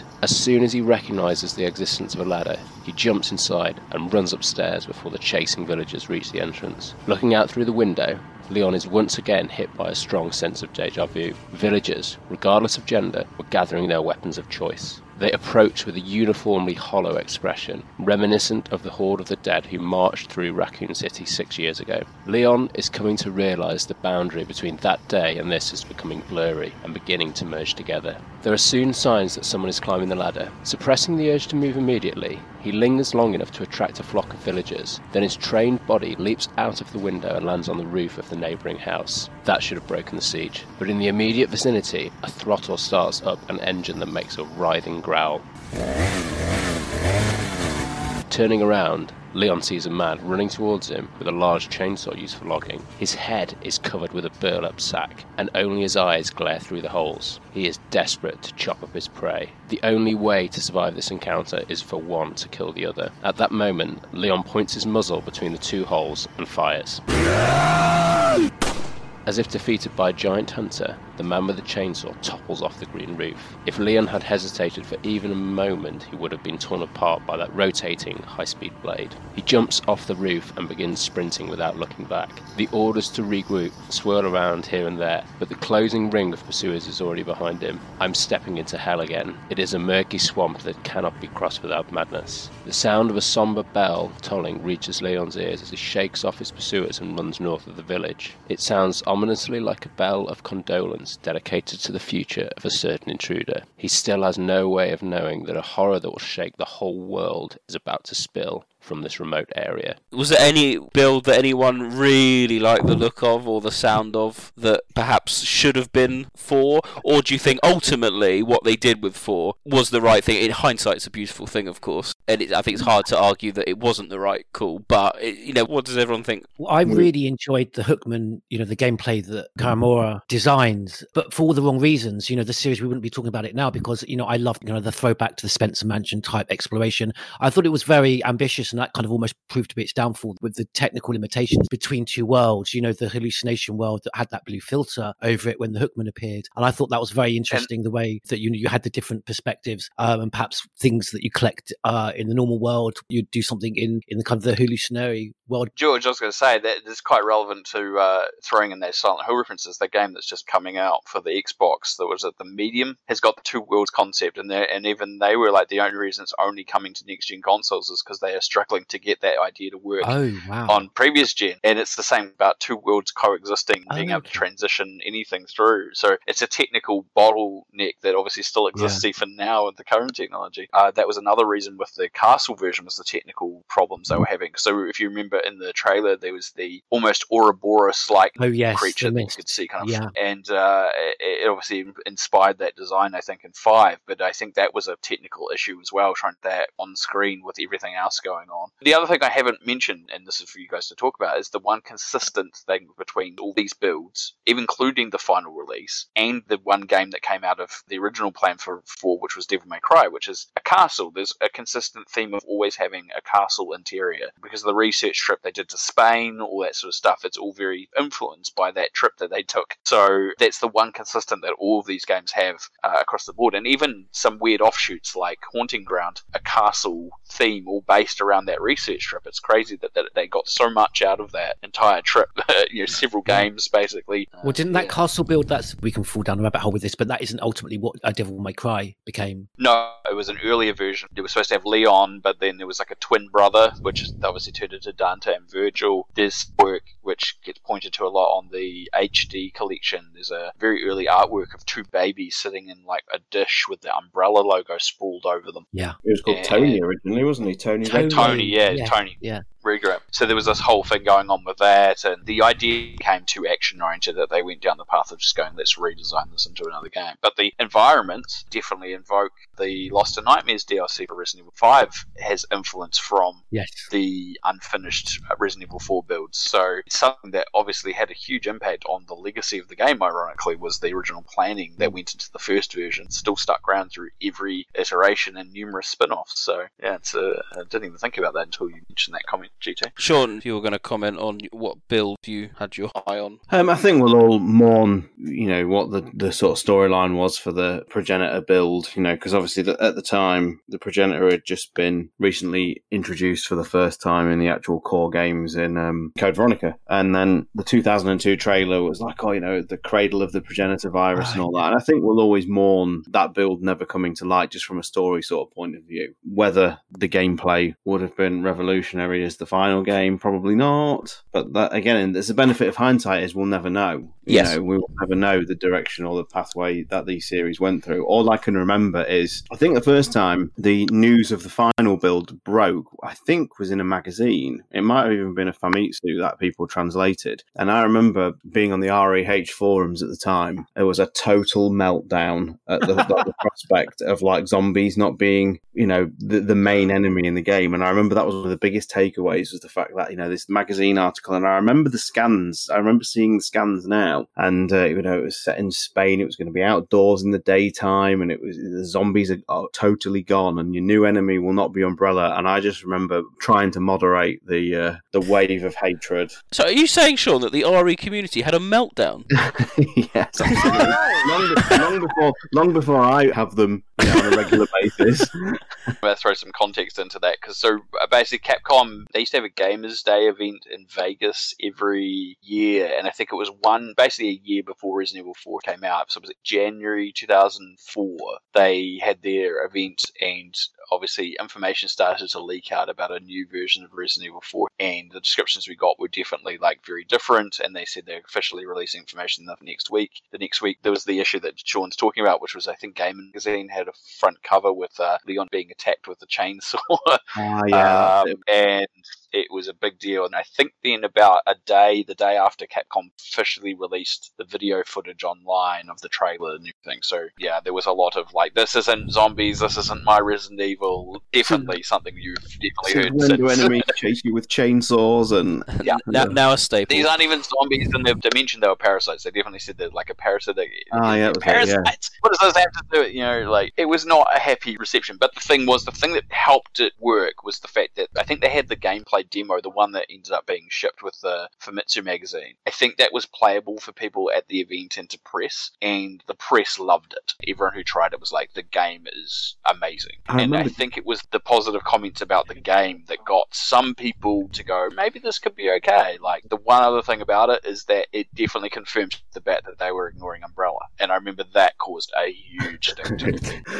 Myself included, you know, I wasn't happy either. No. Am I remembering, Rob, that the very first bit of footage, and you might have even had it at RE Fan, was a small, I don't know, it might have even just been like a 3-second clip that was shown in like some sort of Japanese commercial or something, and it was just like Leon vaulting over a wooden fence. I think it was very long before we got the reveal of it properly, because when we finally got it, we got a proper footage from Capcom, if I remember correctly. Batman, I'm keen to hear what your thoughts about early builds were, and especially in regards to perhaps the storyline consequences and where you think it would have gone, or perhaps wouldn't have gone in the end. Well, I just think it's very easy to look back fondly on a build that has so many sort of myths and legends around it, and we've only got a few trailers and a very, very short gameplay video to go off. I think it's very easy to say that sort of thing would have been far better than the final product. I was actually really happy with the final build. I thought, thank God, we've actually got rid of fucking zombies and we're not going to have yet another T-virus spill, because I thought that sort of thing was harming the story at the time. Yes, the exclusion of Umbrella was a narrative mistake. Yes, people obviously wanted the likes of Chris and Wesker and Jill to come back and the Umbrella takedown thing to happen. Of course, everyone wanted that. But I just felt when it was finally revealed, it was just so refreshing, not just the change in gameplay style, but the fact we had sort of semi-human enemies. You know, I know everyone's not a fan of Las Plagas, but I think it's a brilliant addition to the series. You know, this thing we've always talked about, semi-realistic science. Parasites do this sort of thing in real life. Resident Evil's just taken that and exaggerated it. And things like the setting, you know, the village, not so much the castle, but the village and the island itself felt refreshing. You know, for once we weren't in a dilapidated mansion we'd seen thousands of times. We weren't in these high-tech laboratories. You know, it made the universe suddenly feel so much bigger. And for me, I wouldn't swap the final build we got for anything. I know exploring the origins of Progenitor, etc., would have been interesting, and I know we've got some answers to what the sort of direction they were going down with the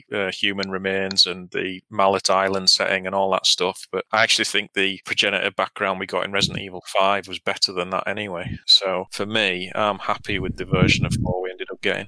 Can I just say real quick there, I just love how you sounded so annoyed when you said like I was like, oh, another T-virus spill. Like you're describing another fucking BP oil spill or something in the Gulf, like, oh, that's done it again. You know, stuff. But I think he makes a good point there, because it was bordering on the realms of impossibility as to the number of T-virus outbreaks. You know, by the time you got to Dead Aim, you know, the actual T-virus leak in Dead Aim is so pointless, and you really have to just try and work out why that even happened. And it was just, yeah, I take John's point entirely on board with that. It was becoming more and more implausible that, oh, another person's released the T-virus, oh, another, you know, and I get that. Okay, so that's a nice little kind of debrief back in time as to the kind of setting, as it were, of the game and where it was leading up to. And we've also touched upon when it was released to the world and what the community reacted like. So let's talk about when it came out. So we're going to have a quick touch upon your review, if you like, at the time. So when you first loaded up that disc and you hit play and you completed the game for the first time, what was everyone's initial view, if you like, of the game? I'm going to start because I have this very, very vivid memory of playing Resident Evil 4 on the GameCube because I was very excited about getting a GameCube, playing all the new games. And like so many people, the village setting was incredible, and it was a different type of horror that we hadn't experienced in Resident Evil. That kind of slow build-up tension and the kind of jump moments were very much gone. It was now bang, bang, bang in your face, and then all hell breaks loose by the bonfire. Then Dr. Salvador turns up as well, and you are absolutely bricking it. And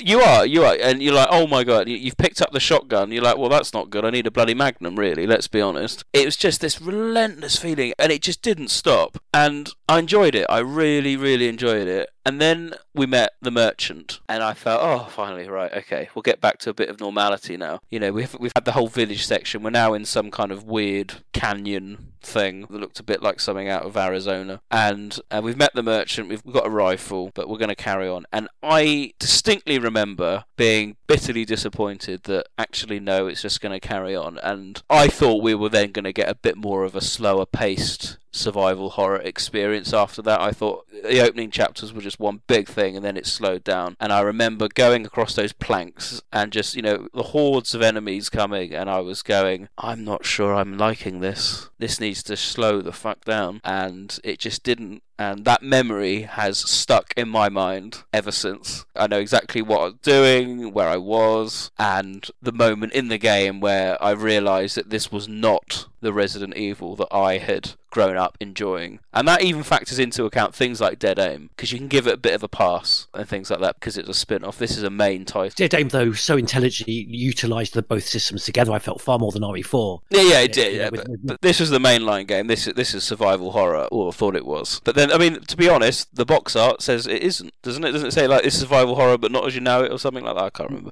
Oh, no, it says this is not survival horror, this is survival action, I think was a tagline somewhere along the line. So I do have a bit of a love-hate relationship with the game, in the sense that is that disappointment just rings true for me throughout the game, that it wasn't what I expected. But it's not a bad thing. I'm very, very similar to you, Nick, and listening to you talk, though, almost sounds, to me, it's more like describing my experience with Resident Evil 5. And I feel, you know, at the beginning, huge disappointment that I didn't get that hallucination gameplay and the scenario that we saw Leon in the castle, even more than the lore. I wasn't so much into the lore at that time. But the thing that gets me past it, and I totally agree with you, that huge disappointment.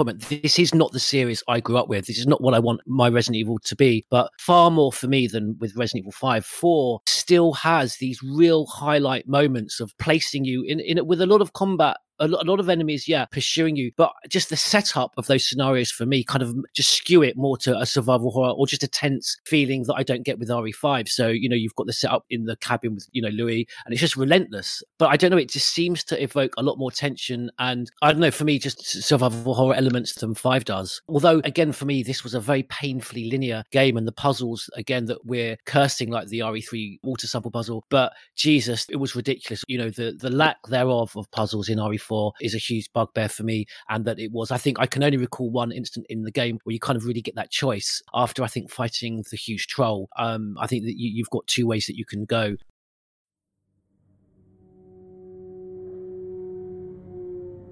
The news that the extraction helicopter was shot down by someone came just as he was about to leave the village with the rescued Ashley. We are preparing the next helicopter right now. In the meantime, head towards the initial helicopter landing zone. The operator, Hunnigan, relays her instructions in a clerical tone as if she were here alongside him. Of course, she is just another stranger and not a direct acquaintance, but Leon is rather grateful for her unemotional response. At all times, the supporting role must present the impression to the agent in the field that they are watching and analyzing the situation calmly, even if the situation is desperate. It is easy to imagine the chaos at command headquarters. The crash of a helicopter that should have been top secret meant that information is still being leaked from somewhere. It is still unknown if this is the work of an inside informant, or whether their communications channels are being monitored. He likes Hunnigan, who does not shy away from providing him such information, yet the hope for their survival draws increasingly thin. Unexpected events are occurring in this remote village. No, this is unpredictable territory, the same madness and immorality as the events of Raccoon City. Leon has already witnessed a strange sight. A tentacle-like object had emerged from the neck of a villager who had lost his head and should have been dead. It grew several tentacles like a mollusk, and the tip was hardened like a metal blade. It attacked Leon with a clear intention to kill, and all while somehow manipulating a human body without a head. It is a life form that makes no logical sense, an ingenious parasite that lurks inside the bodies of other organisms, hijacks the central nervous system, and controls its behavior. This was something that conventional biology could never explain. But Leon understands. He can accept this crazy situation as reality without dismissing it because he is the one who survived a city of hell in doing so. Zombies were not the only thing in Raccoon City. He was chased by more unusual, more hideous monsters who blocked his path many times. Yet Leon overcame them all with his humanity, and that is why he is alive today. Therefore, his spirit never gives way to fear. He has built up a strong will to confront unknown horrors that is necessary in unimaginable predicaments. Even the bravest soldiers who have survived countless battlefields would not match Leon's viability in this current situation. He is one of the best in the world to deal with abnormal situations, but he believes this mission will be difficult. What he must deal with, that is, the mysterious organism that has possessed the inhabitants of this village, is extremely formidable. As far as Leon can tell, the parasitized humans seem to exert tremendous vitality. Perhaps they secrete substances that numb pain receptors and amplify the metabolic functions of the host, but they can take several bullets and still get back up without a care in the world.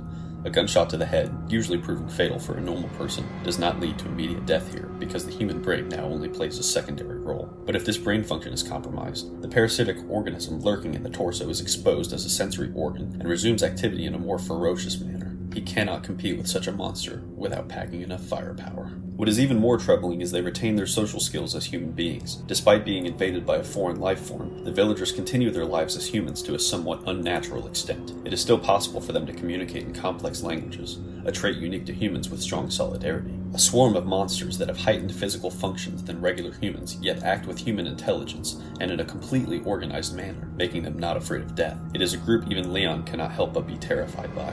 It is an immortal army that surrounds he and Ashley, rising from the bottom of the earth. And the hair-raising hallucinations he experienced a while ago reappear in his mind, an image of something deadly clinging at his heart, a tiny dominator being born and crawling under his skin with many tendrils. It releases an unholy venom and transforms what was Leon into another creature. That tentacle writhes where his head was, like the needle-shaped parasite that bursts from the belly of a mantis. It unfolds in a nauseating dance. He suppresses his sudden terror, cutting off the scream building in the back of his throat and shakes off the vision. However, over time this illusion will become a reality. Leon and Ashley have been implanted with parasite eggs by the Los Illuminados cult, the hosts of this nightmarish feast. And perhaps they are already hatching. They are beginning to take hold in order to turn them both into puppets. Even if they can escape from this village, they are still done for if they cannot get rid of the parasites. If the Los Illuminados are using them as a tool of control, there must be a way to remove them. Yet it might be impossible once they mature. Somehow, in this desperate situation and with limited time, he must find a way to get rid of the parasites and secure their escape. He closes the communicator and looks up at the dark sky with the rain coming down. Leon! She attempted to show authority, perhaps because she was the daughter of a VIP, but Ashley's voice trembles as she looks up at her rescuer. Her voice reminds Leon of events on that day, 6 years ago, and he is inspired by the memory of his efforts to save a little girl who was infected with the virus. He has the experience to get through this, and knows that resignation is his greatest enemy. He smiles inwardly, and he knows how reassuring this little look can be. Silently urging Ashley on, they begin to cross a different bridge to the one already destroyed. I will protect her. From the cult, from that foul parasite. A quiet fire is lit in the inner cavity of his heart, and this indomitable flame will never be blown out, and will melt through the darkness of despair. Let's try and balance that slight negativity out. The kind of initial view when you first played it, was there a more positive view from anyone else? You're right about the village siege. It was terrifying, wasn't it? But it was a different type of horror than what we were used to in the first few games. I mean, you get the nice little intro where you have a few enemies to take out as you're making your way towards the village, and you spend that time getting used to the new perspective and the new control system, etc. And then when the village siege starts, you're just like, fucking hell, this is relentless. I don't know how you guys felt, but the very first time you played, I know it had been shown in trailers and whatnot, but when you're physically playing it and Leon hides in the building and all of a sudden you're surrounded and they're suddenly banging on the windows, you hear the chainsaw fire up outside and then you hear the window smashing upstairs and you just think, fucking hell, what am I going to do? I mean, that was absolutely terrifying. I remember that first experience like it was yesterday. But then, like you, Nick, the experience became a bit samey throughout. I was expecting when you got to the castle, it was going to change into your sort of 3.5 experience. It was going to become more horrifying. It was going to be a proper hub area like the mansion, like the RPD, but it just wasn't. But there was many standout moments in that game, which many games have copied since, like the cabin siege with Luis, like George mentioned. How many times has that been replicated, even in Resident Evil alone? We had it in Resident Evil 6, Revelations 2, and you could argue none of them were as effective as Resident Evil 4. And likewise, some of the quick time events, the knife fight with Krauser was superb. You know, it was so revolutionary at the time. I mean, we all hate quick time events now, but back then... Has quick time events ever been employed in the way that it was in that fight? The way that it kind of builds up and the stages? Because I loved that event, and I'm not a fan of quick time events. Yeah, and I'm not either. But, you know, you had a real sense of achievement when you came through that fight with Krauser. Yeah. It was like you'd actually fucking beat him. I liked that Krauser fight. It was like a Metal Gear Solid boss fight, that was, which I enjoyed particularly. Yeah, but there was some horror elements to the game. Like, I think the game really goes up a notch when Leon regains consciousness after fighting the Del Lago, when it's nighttime and it's raining and it's thunder and lightning. When you go back to the village especially, you know, there's good elements of horror there as well. And can I just say very quickly, building what Batman just said, I really sticks in my mind the horror element is, you guys will tell me, I can't remember, you're approaching a particular location and it's like a mini cutscene and there's just one lone Ganado walking towards you, and then the Plaga just suddenly, you know, his neck does that really creepy, almost Silent Hill nurse type skew with his neck, and the Plaga kind of bursts out. That's the scene that John's just talking about with the rainfall. You've just woken up in the cabin after the Del Lago thing and you go through towards the dam you have to close. That's it, yeah. And I think there might be lightning. Yeah. Yeah, no, that's a great scene. Star's turn? My initial reaction was quite similar to, if anyone caught the VR RE7 stream, toward the end I was making a joke of like literally searching for the lore. And I remember... Once you'd got to the island, you felt the game was starting to wrap itself up, and unfortunately it goes down too many action avenues and things like that. But I do remember distinctly thinking, like, where is this lore? I get the fact that the series is trying to do a bit of like a storyline reset, but it's got to give us more than what it has. And I remember being like crippled with disappointment, you know, by sort of like having to come to terms with the fact that they're moving on from Umbrella. Fair enough. That's clearly what they want to do. They've erased them in the opening, you know, few lines of the opening movie. But then by the end of it, by the time you finished, not only the main campaign, you've had a couple of name drops from Krauser, and then fucking Wesker turns up in the Assignment Ada ending to basically talk about bringing back Umbrella, and I'm like, well, what the fuck was the reset for then?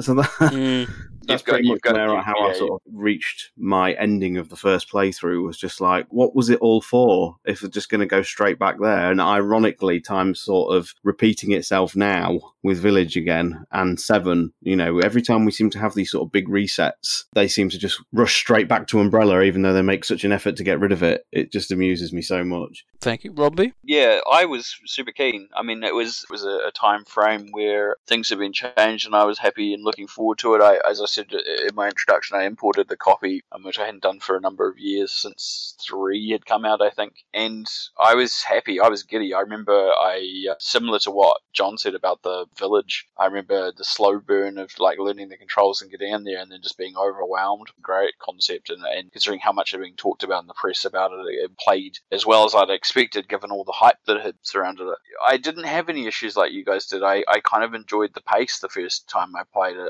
I remember thinking it was an extremely long game, which it still is. Even I still haven't looked up what the speed running thing is, but I assume without literally skipping, and I know glitches to skip bosses and so forth, that it's still a reasonably long game if you speed your way through it. So it's one of those games that I think probably could have done with some trimming in the long run just to condense some of the sameness out of it. But I don't honestly think I remember thinking too much about that the first time I played it. I remember feeling the tone was all over the place. Good comments about the horror, and I'm always one of those believers that horror is perception to the person individually, right? So the idea of being overwhelmed and these overpowered beings and the parasites and all that sort of stuff, I mean, we can go on about the action, but there's still horror elements throughout that entire game, and I do think it does get lost, especially in the last sections of the game. I think from the later part of the Verdugo accepted, perhaps, yeah, you're getting chased by giant statues, you know, the entire Isla section is pretty much action and there's little in the horror, except then you get the regenerators, and so there's this constant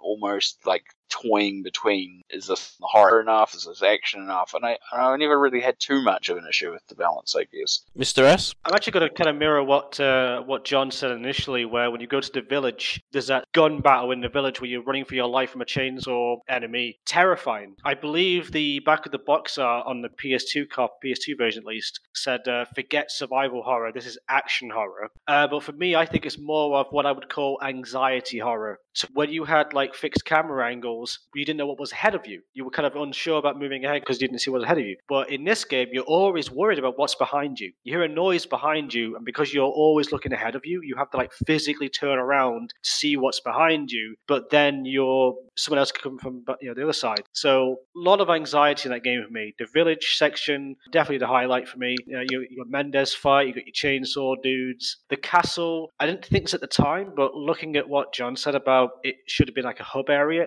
would have been amazing. Honestly, that was a very slow-paced sort of, mansion kind of, exploration kind of deal would be pretty neat. Castle was the weakest part of the game by far. There's elements that are kind of cool, like the Verdugo and such, but there's a lot of nonsense and filler. I like the island. You got your lab. If anyone says Ori 4 is not scary, fucking regenerators, dude. When you go in that fucking little lab area with the freezer room or whatever it is, and you get that infrared scope and you're trying to get to it, and then something drops down, and it's like, man, it's crazy. It gives me a lot of anxiety, that game does. That music and the breathing sound that goes with them, still gives me chills. It was a great baddie. If I could put a theme music to anxiety, it would be the regenerator theme. You just hear that playing and there's no enemies around you in real life. I think, though, that's one of the frustrating things, and I think, from my point of view, that showed really good survival horror, because he only takes, 4 hits or something, a regenerator, but you had to get it perfect. You had to use the scope, you had to aim your, your rifle exactly the right point, and they got really close, and they were deadly, and there's just not enough of that, because you'd go, oh, this has been really good, that whole lab section was, as you say, quite terrifying. You also had the kind of nice jump moment with the fire ganado coming out of the oven. You're like, okay, that's good, and then it's just counteracted by a shoot down with a helicopter. And I think it goes back to what Rob says, it's tonally a bit all over the place. And when you go onto the island and someone's getting out a bloody Gatling gun, you're like, what the, it's hard to stomach from my point of view. Same from the castle, you've got slingshotting fire boulders from cultists, there's a machine gun one in that, and a turret that pops out. There's these moments where the action really took over, and you can clearly tell some developers or designers were involved in some areas and others in other bits. You go into the mines, for example, and it starts to go back to that kind of village horror route, but then all of a sudden they're like, oh, well, we need to throw your boss, or here's 2 El Gigantes for you, because we need that. Yeah, it's kind of a weird imbalance in places. As I said, I think the horror elements, it depends on what you find. Panic is still horror, the whole village siege. And what's the name of I've completely blanked right now, the enemies that can't see and they've got the long claw? Garador. Garador, thank you. The Garadors, to me, are really tense fights because most of the time they're in closed spaces and you've got all the other enemies around you and they keep dropping down. And if you get too close to the doors, the guys can hit you from outside the doors, so you have a limited amount of room in there. I find that scary because I find that really, really tense. I find that really hard to deal with, especially on Pro. It's one of those things that, those elements do exist there, it's just finding them. But there's other people that would come to the opposite, so who are like, I didn't want horror, I wanted that tense action-y feel. I like the machine gun platforms. I loved running in a quick time event from a statue. There are people that love those parts. I'm sure they're listening to this going, yeah, that's me. I hate you guys. I think you've got to go a long way to find someone that likes Stone Salazar. You raise a good point there, though, Rombi, because when you talk about people not knowing what they want, and I feel like the Ori community is like that Simpsons episode where there's an itchy and scratchy panel of all those kids, and they're like, okay, so you want to have a serious, realistic, down-to-earth show with crazy and outlandish elements that don't make any sense and stuff like that. Yeah, that panel of kids with Ralph and Lisa, that's the community, that's us. I don't know who's to blame for that, Mr. Spencer. The problem is, there are people in the community that are totally like that, and there is a bit of back and forth. What is this franchise? What do we want? What don't we want? And then when a game is so tonally inconsistent as Resident Evil 4, but they do seem to like it, of course they're going to be like, oh, we're going to do more of that, and that's how we get something like Resident Evil 5, so... Mornings are sleepy.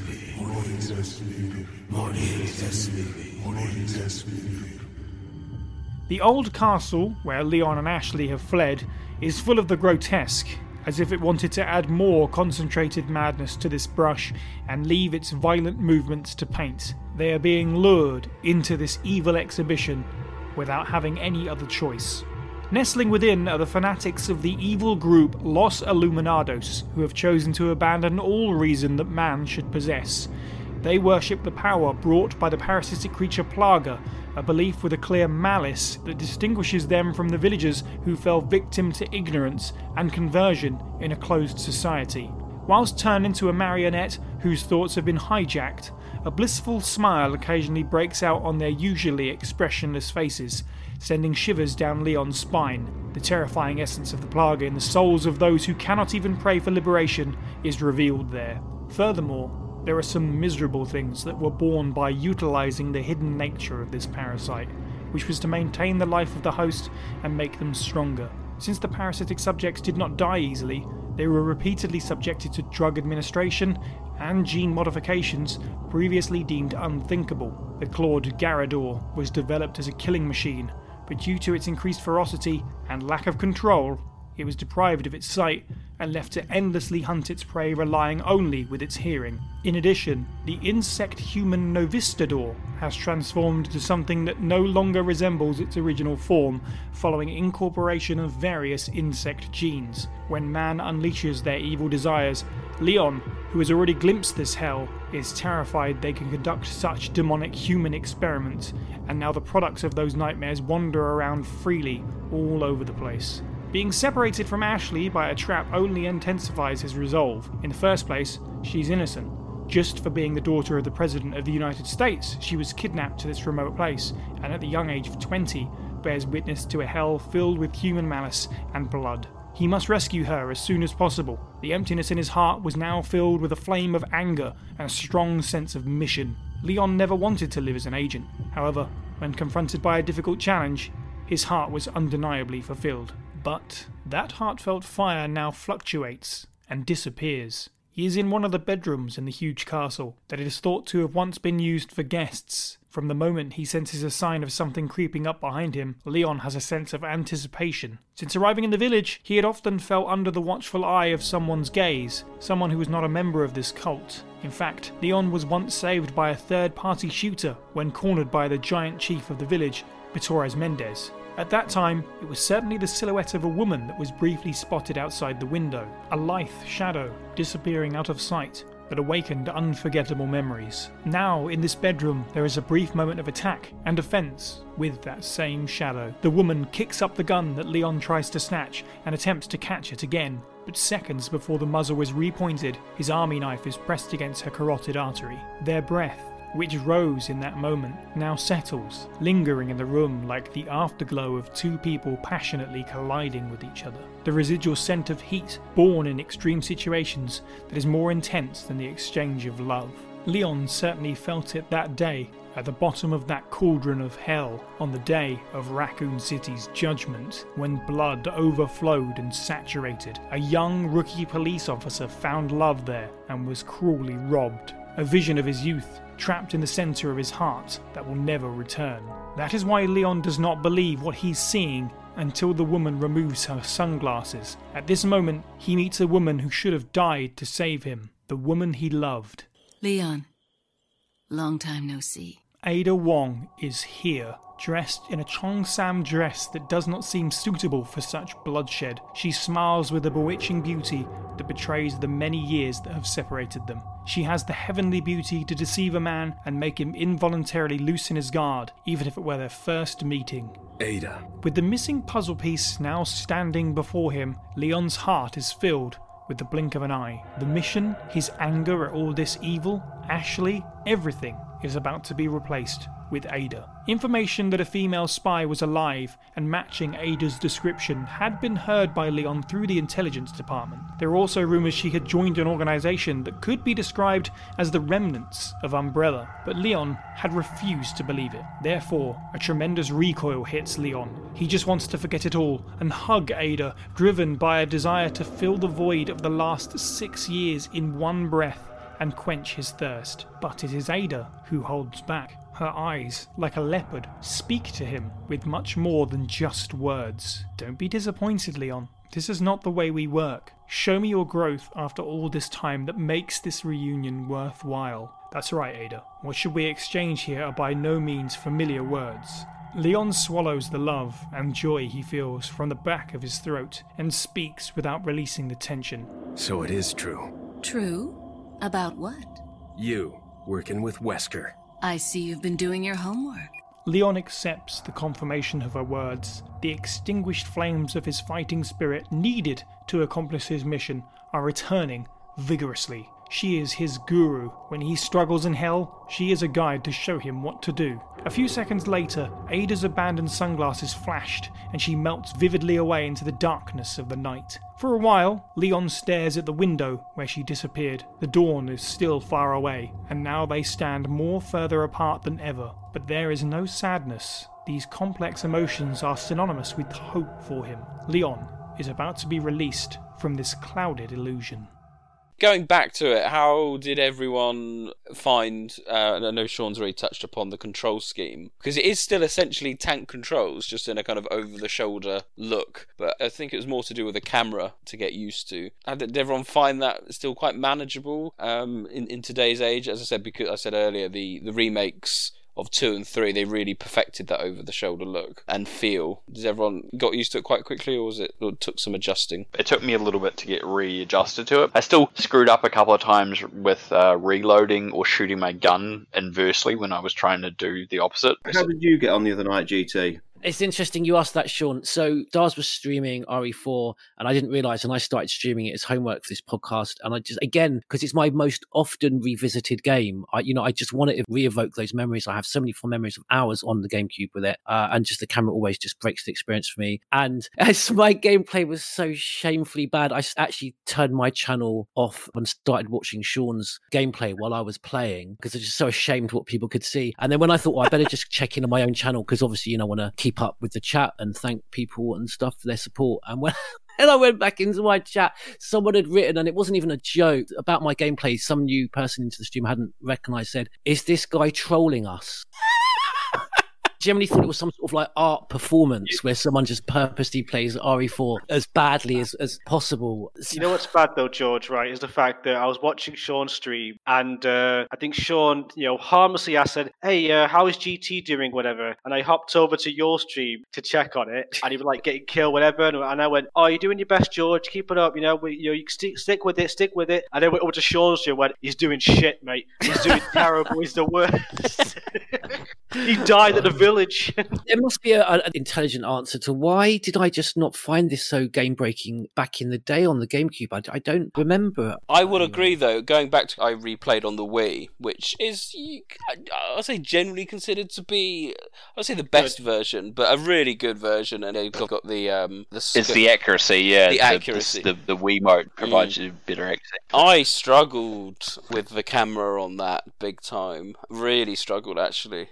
I don't know if it was just down to the fact that on a much bigger and better quality TV since I last played on it, it's all a bit pixely and a bit jarring, but the speed of the camera and the movement seems to be a bit faster than perhaps what it would be on Remake 2 and Remake 3, which has been my most recent over-the-shoulder experiences. So I found it really hard to get back into it and get back into the groove of learning how it does go. And Rob can testify to that, because I was crap at Resident Evil 5 when we played that cooperatively. So I think that's the thing we've got to think about. The impact of Resident Evil 4 is still even on the remakes themselves, that camera angle. But they've obviously had time and years experience to finesse the sort of speed and all that sort of stuff.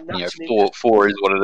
I want to say real quick, because you remind me of this, is I was speaking with someone who was quite a newcomer to the series, and their first game was RE3 Remake. They went back to try RE4 for the first time, and they couldn't get into it. They didn't like the game very much. They tried, they completed it, but they had not the most enjoyable time. And I think, ironically, RE4 has aged poorer than RE1 Remake, but the fact that so many games since RE4 have used that over-the-shoulder camera view and done it better and more refined, everyone's so used to the over-the-shoulder camera now. Everyone's so used to doing that with Gears of War, with like Ori 2 Remake, Ori 6 even. So going back to that less refined base version of a very tired now gameplay style, it's going to feel dated. It's going to feel old. Whereas if you go back to like a fixed camera angle like Remake, that hasn't been done in years, it's very rare to see nowadays, as a result, that ends up feeling different and fresher to new players, to the series, you know, to newcomers. Like, oh, wow, this is really different to what I'm used to playing. I think the only other benefit is there's this weird thing, because the game design is still being used, people don't feel that Resident Evil 4 is as old as it is. You know, it's so around, and that gameplay style still exists, whereas you can have that difference between the remake. People can look at it and go, yeah, that's how games used to be. You know, they used to have the tank controls and pre-rendered angles, and, you know, that's different. It definitely feels, that's a throwback, that's an old game, whereas, you know, when you have a game that's still over the shoulder, and we're still making games over the shoulder, people don't think about them being as old as they are. You know,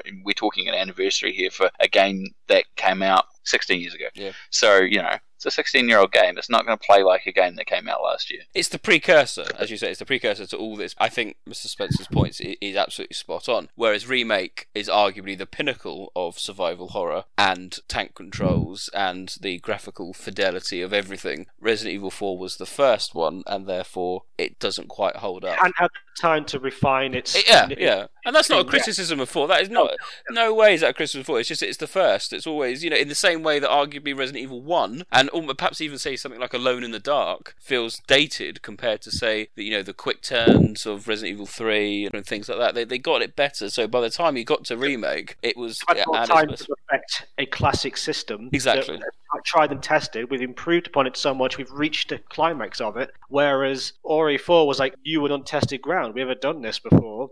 So there's still going to be bugs in it and not going to work as well as it could. But now we get to a point where that over-the-shoulder thing has been perfected. And now we need to have another revolution in how gameplay is done. And I think that Ori 7 has done that, really. And it's within the context of the series itself. You see, in talking about the controls, you know, this is one of the reasons why people clamber for a remake. Because I was talking with a few people on Twitter a while ago now. This was before Christmas. And I remember someone said, that they were trying to play Resident Evil 4 and they couldn't get on with the controls. They were used to a dual analog setup, and someone asked them, like, you know, I can't remember how it came up, but their age came up, and he said, I'm 15. And I actually sat there thinking, fucking hell, he wasn't even born when Resident Evil 4 came out. You know, and we have the context of obviously all the years that led up to it, all the, you know, seeing the impact and everything like that. And I just think, God, you know, how old are we? You know? Well, think how old I feel. My son's streaming. And I mean, that reminds me very quickly, because he streams Resident Evil till midnight. Then he starts asking me all these bloody timeline questions, and some of them I don't actually have the answers to. I was just, if I can John, can I have your phone number? Sure, Nick.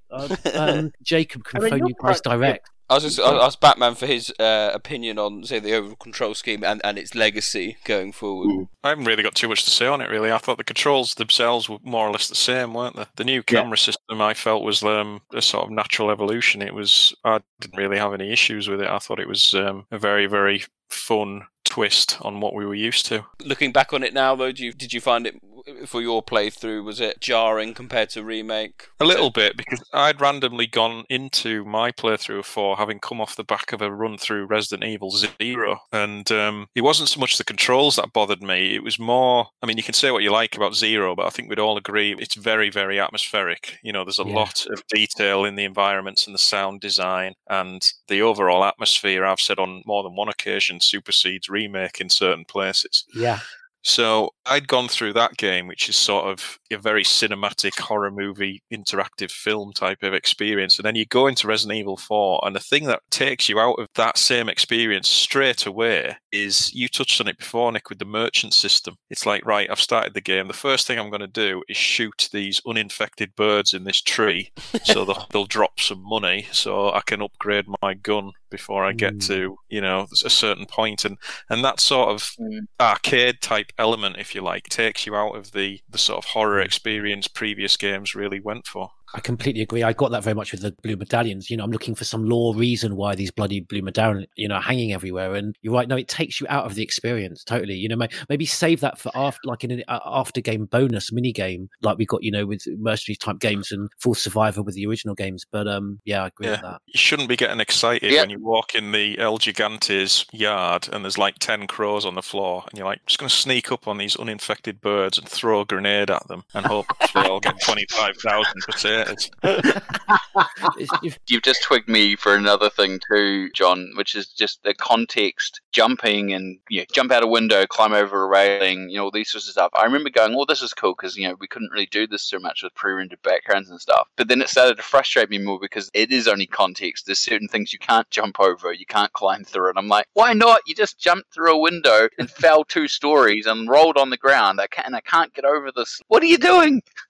I would say, what I did like about when you mentioned throwing a flash grenade into a bunch of crows and getting all the loot from them, that reminds me of my earlier idea. Like, I still think it had RPG elements, because imagine if those like loot drops had like legendary or epic or whatever, different and you can get gear. No. That would be amazing. I will push for that. I don't care. No. I will push for that. No. You're on your own with that one. You're right though, Rob, because Leon can do all these acrobatics, like the laser corridor. I mean, Jesus Christ, what was that about? And yet, at the same time, he will not go in water, which probably comes up to his knees, and wade through to the door at the end. He'd rather fight his way across this Robo Salazar just so he can raise a platform a few feet above the water so he can reach the door. I've been talking about, none of us have mentioned it yet, I don't think, that his personality or lack thereof in this game. And it's a serious point, though, how they completely changed, with this awfully, I don't know if they were going for a dry sense of humour with these little back chat comments. Quippies, these little quippy comments. Yeah, I don't know if that was almost because you were getting a lot of that in Hollywood action films. You'd get a trailer and there'd be a little, that hero would make a little funny tongue-in-cheek. Well, I'm gonna counter that, but not for the wrong reasons. You're completely right, George. But the problem is, I don't think it was a current thing in the time. It was almost a throwback to the 80s and 90s action hero. The old here's Arnie, stick around. It was that throwback. Some of them work. Some of them are still pretty funny, and then some of them it's at all the writing for RE4, and this is just putting aside all the Japanese files and everything, but the writing in the English version is an all-time series worth. It's so awful to go back through. I love how you're saying that when we're talking about the context of the original game that came out in 96, and you've got lines like, you, the master of lockpicking, and yet you'd still prefer that somewhat over. I would rather have that. There's a certain charm to that, though, isn't there? Yeah, there is a certain charm to that, but Sadler talking about a first-class Hollywood script and, the American prevailing is cliche for your American movies. It's just it's awful.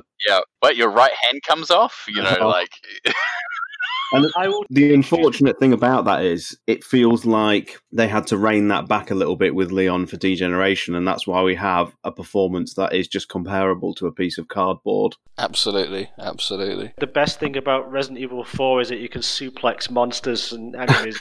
Oh, God, please, no. I don't understand that either. Like, he sometimes chooses to suplex, sometimes he punches, and sometimes he kicks. It just chooses what he does. It's depending on enemy type, isn't it? So, the Los Illuminados, he will always suplex if you do any camp, things like that. I just want to bring up one last thing, which I think is great about the game, which is the context animations. At the time the game came out, 5, games did not do what this game does on this scale. Like, you just did not have this variety of context-sensitive animations, of reactions, deaths. The number of death sequences in this game, uniquely designed death sequences, is incredible. I talked about it on the chat recently about talking about if you have the Special 2 outfit with the armor, and we've talked about the animation for the typewriter. When Leon catches Ashley in the suit of armor, he drops to a knee from the weight and then clutches his back in pain. Like, I just love little flourishes and details that the designers went through the entire game, and there's so many of these little unique little things throughout the entire game that I think are really cool. It's so commonplace these days to have those sorts of character-telling animations. They tell you more about a character or what they're going through so much in the last couple of gens, really. But in 2005, that was not a common thing, and I think it's one of the things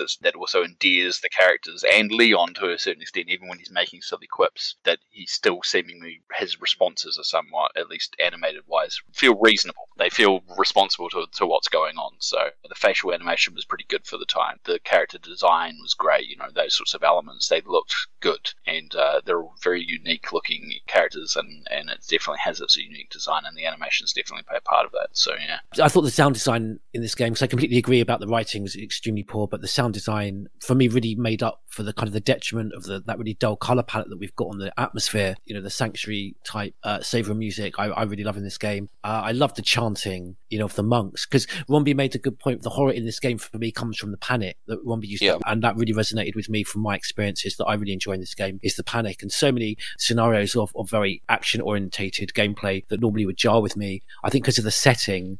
And for me, very much part of that was the sound design invoked panic and made me kind of really enjoy this game much more than I would have done. I think the ambient wind that plays throughout a majority of the game really helps the atmosphere as well. You know, sections where there's no music at all and you're just going through the latter parts of the village, you just hear that wind. On the cliffs as well. I think it's quite prominent. Yeah, it's quite nice. Yeah.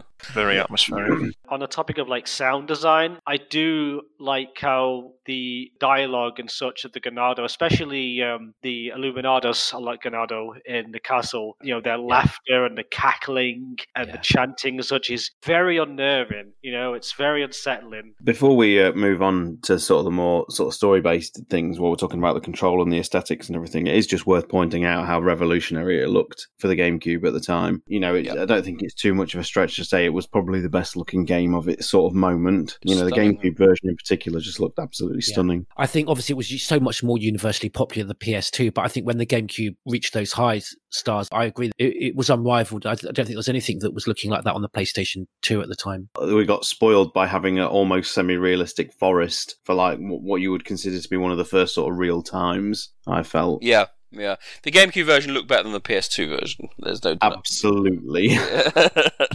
It's interesting because that was one of the first games I remember noticing a big difference between the two. But between like the PS2 and GameCube version, I do remember how the cutscenes were like compressed or something like that. Yeah. And if you had like a bonus costume on, it would show up in a cutscene on the GameCube version. But in the PS2 version, because the cutscenes were already like pre-rendered or something, it would just show your base outfit on. It didn't even update if you had like the battle vest on or anything like that. Oh man. Was this tower that touches the heavens built in the past like the magnificent castle when the Salazar family was at the peak of its glory? Or is it anachronistic, built in the 21st century and covered with stone to give an aged impression, using the labor of obedient slaves influenced by the Plaga? Leon is indignant at this ridiculous symbol of power as he runs up the spiral stairs along the inner wall of the tower. What will a ruler who has forsaken his humanity do with those who are no longer human? A wave of emotions somehow continues to suppress the screams of his protesting body that has been endlessly abused since arriving at the village. It miraculously gives him the energy to take the next step, and the next step after that, when all his feet want to do is just stop. Leon still does not know what awaits him as he climbs to the top of the tower. However, he knows what would happen if he did nothing and left the disaster that struck this remote European countryside unchecked. Once the Plaga parasites began to rapidly multiply and spread throughout the world, there is no technology in existence for humanity to counteract them. Those who become hosts or ganado may be easily detected in small towns or close-knit communities where unusual words or behavior are quickly noticed, but they would easily blend into the crowds of large cities where even neighbors are indifferent to each other. Powerful creatures for which a gun is no match could blend into society and increase their numbers. Even if discovered, it would be impossible to take the same eradication action in a major city using mass destruction weapons as was used in Raccoon City. This quiet infection would eventually reach the ranks of national government. And think of the possibilities of developing parasites capable of more advanced deception or joining forces with an important dignitary who has been infected with a dominant strain of Plaga that retains the consciousness of the human and who agrees to submit to the control of Sadler. This bargaining for power is equivalent to selling your soul to the devil. Leon believes it is even worse for a person in a position of responsibility to society to have such aspirations. However, the fact of the matter is that the more power people have, the easier it is for them to succumb to the temptations of even more power. A prominent example of this is right in front of him. Waiting at the top of a tower is an insidious ritual for Ashley's baptism. Ramon Salazar is a clown-like young man with a short stature resembling a child, yet he has an aged facial appearance and a shrill voice that chirps his allegiance to the Los Illuminados cult. Recalling how he was intoxicated by this terrifying power, Leon struggles to contain his hatred. He concludes the young lord took the initiative to embrace Sadler's plan, and in doing so has made the situation so much worse. Ramon is a descendant of the feudal rulers of this area from ages ago, and even in the 21st century, in which such sovereign rulers are all but extinct, his is one family that has continued to hold de facto power over a large and fertile region. He could even be called the king of this land. From the time they are born, the villagers have no choice but to declare their loyalty to the Salazar family.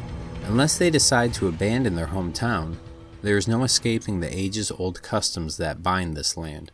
In return for this right of holding high stature and ruling financial power, these aristocrats bear the obligation of protecting the people. They had to eliminate foreign enemies who wanted to plunder by force, judge all crimes in their territory fairly, and treat the citizens well and lead them to peaceful lives. Although idealistic, these lords who continued to live in their old ways had to strictly regulate themselves because many of their responsibilities are managed by national government in modern times. If they did not, such noble families in the region are nothing more than parasites sucking the blood from the poor. In the past, the Salazar family was a bloodline of famous rulers who sealed away the Plaga, a dangerous indigenous creature, and fought against the dark cult of Los Illuminados, who worshipped this power. Despite being enticed by Sadler's charming, cunning, and charisma, Leon feels indescribable anger at the current generation head, Ramon, for doing the forbidden, breaking the seal and unleashing the Plaga, consigning the innocent villagers to be living sacrifices. Countless disciples of the cult blocking his way fall in the hail of bullets. They pile up on the stairs one after another and fall from the cargo elevator in the entrance hall to become crushed sacks of meat. Although they were undeniably dead from the moment they were taken over by the Plaga, the killing of their flesh bodies still does not feel like salvation for Leon. He is acutely aware that he is firing bullets into those who were at one time human in order to complete his mission and protect his own life. He does not like it, and there is no justice on the battlefield. For this reason, this is pure hell. For Leon, who is not a killer, the deaths of these victims will accumulate as a never-ending guilt. The spurting blood turns him red, little by little, crimson, like the devil in Hades surrounded by evil spirits. He has a will to live, thinking about the hopelessness of those who he is killing, but, to some extent, they must be delivered to the true evil. Even now, somewhere Osmond Sadler is laughing, and Ramon. As for the remaining thing that the Salazar family should be responsible for, Leon's bullets will express the hatred of the people who had their peaceful lives taken from them. He runs up the stairs outside and basks in the foggy night sky. This is the top of the tower. The wind is howling, but no matter how high he climbs, this tower does not lead to heaven. All that awaits is the ambition of a fallen aristocrat who stands atop a mountain of corpses trying to grasp hold of this evil power. Behind a set of large double doors, inside a space with a domed ceiling resembling a cathedral, is a presence that evokes a primordial horror imprinted on the human brain. A giant living thing with roots embedded in every wall, dripping sticky mucus, and pulsating grotesquely. It is neither plant nor mollusk. This is the mother of all plagas. It is the root of all evil that should not be touched, revived from the depths of the earth. I will also pay my respects to your strong will. Ramon laughs as he entrusts himself to the twisting tentacles and is welcomed by the petal-like nucleus. Together with his already deformed aide, the crazed lord begins to fuse with the Plaga Queen. An iron gate slams shut loudly behind Leon. Despite his exit now blocked, Leon is not afraid.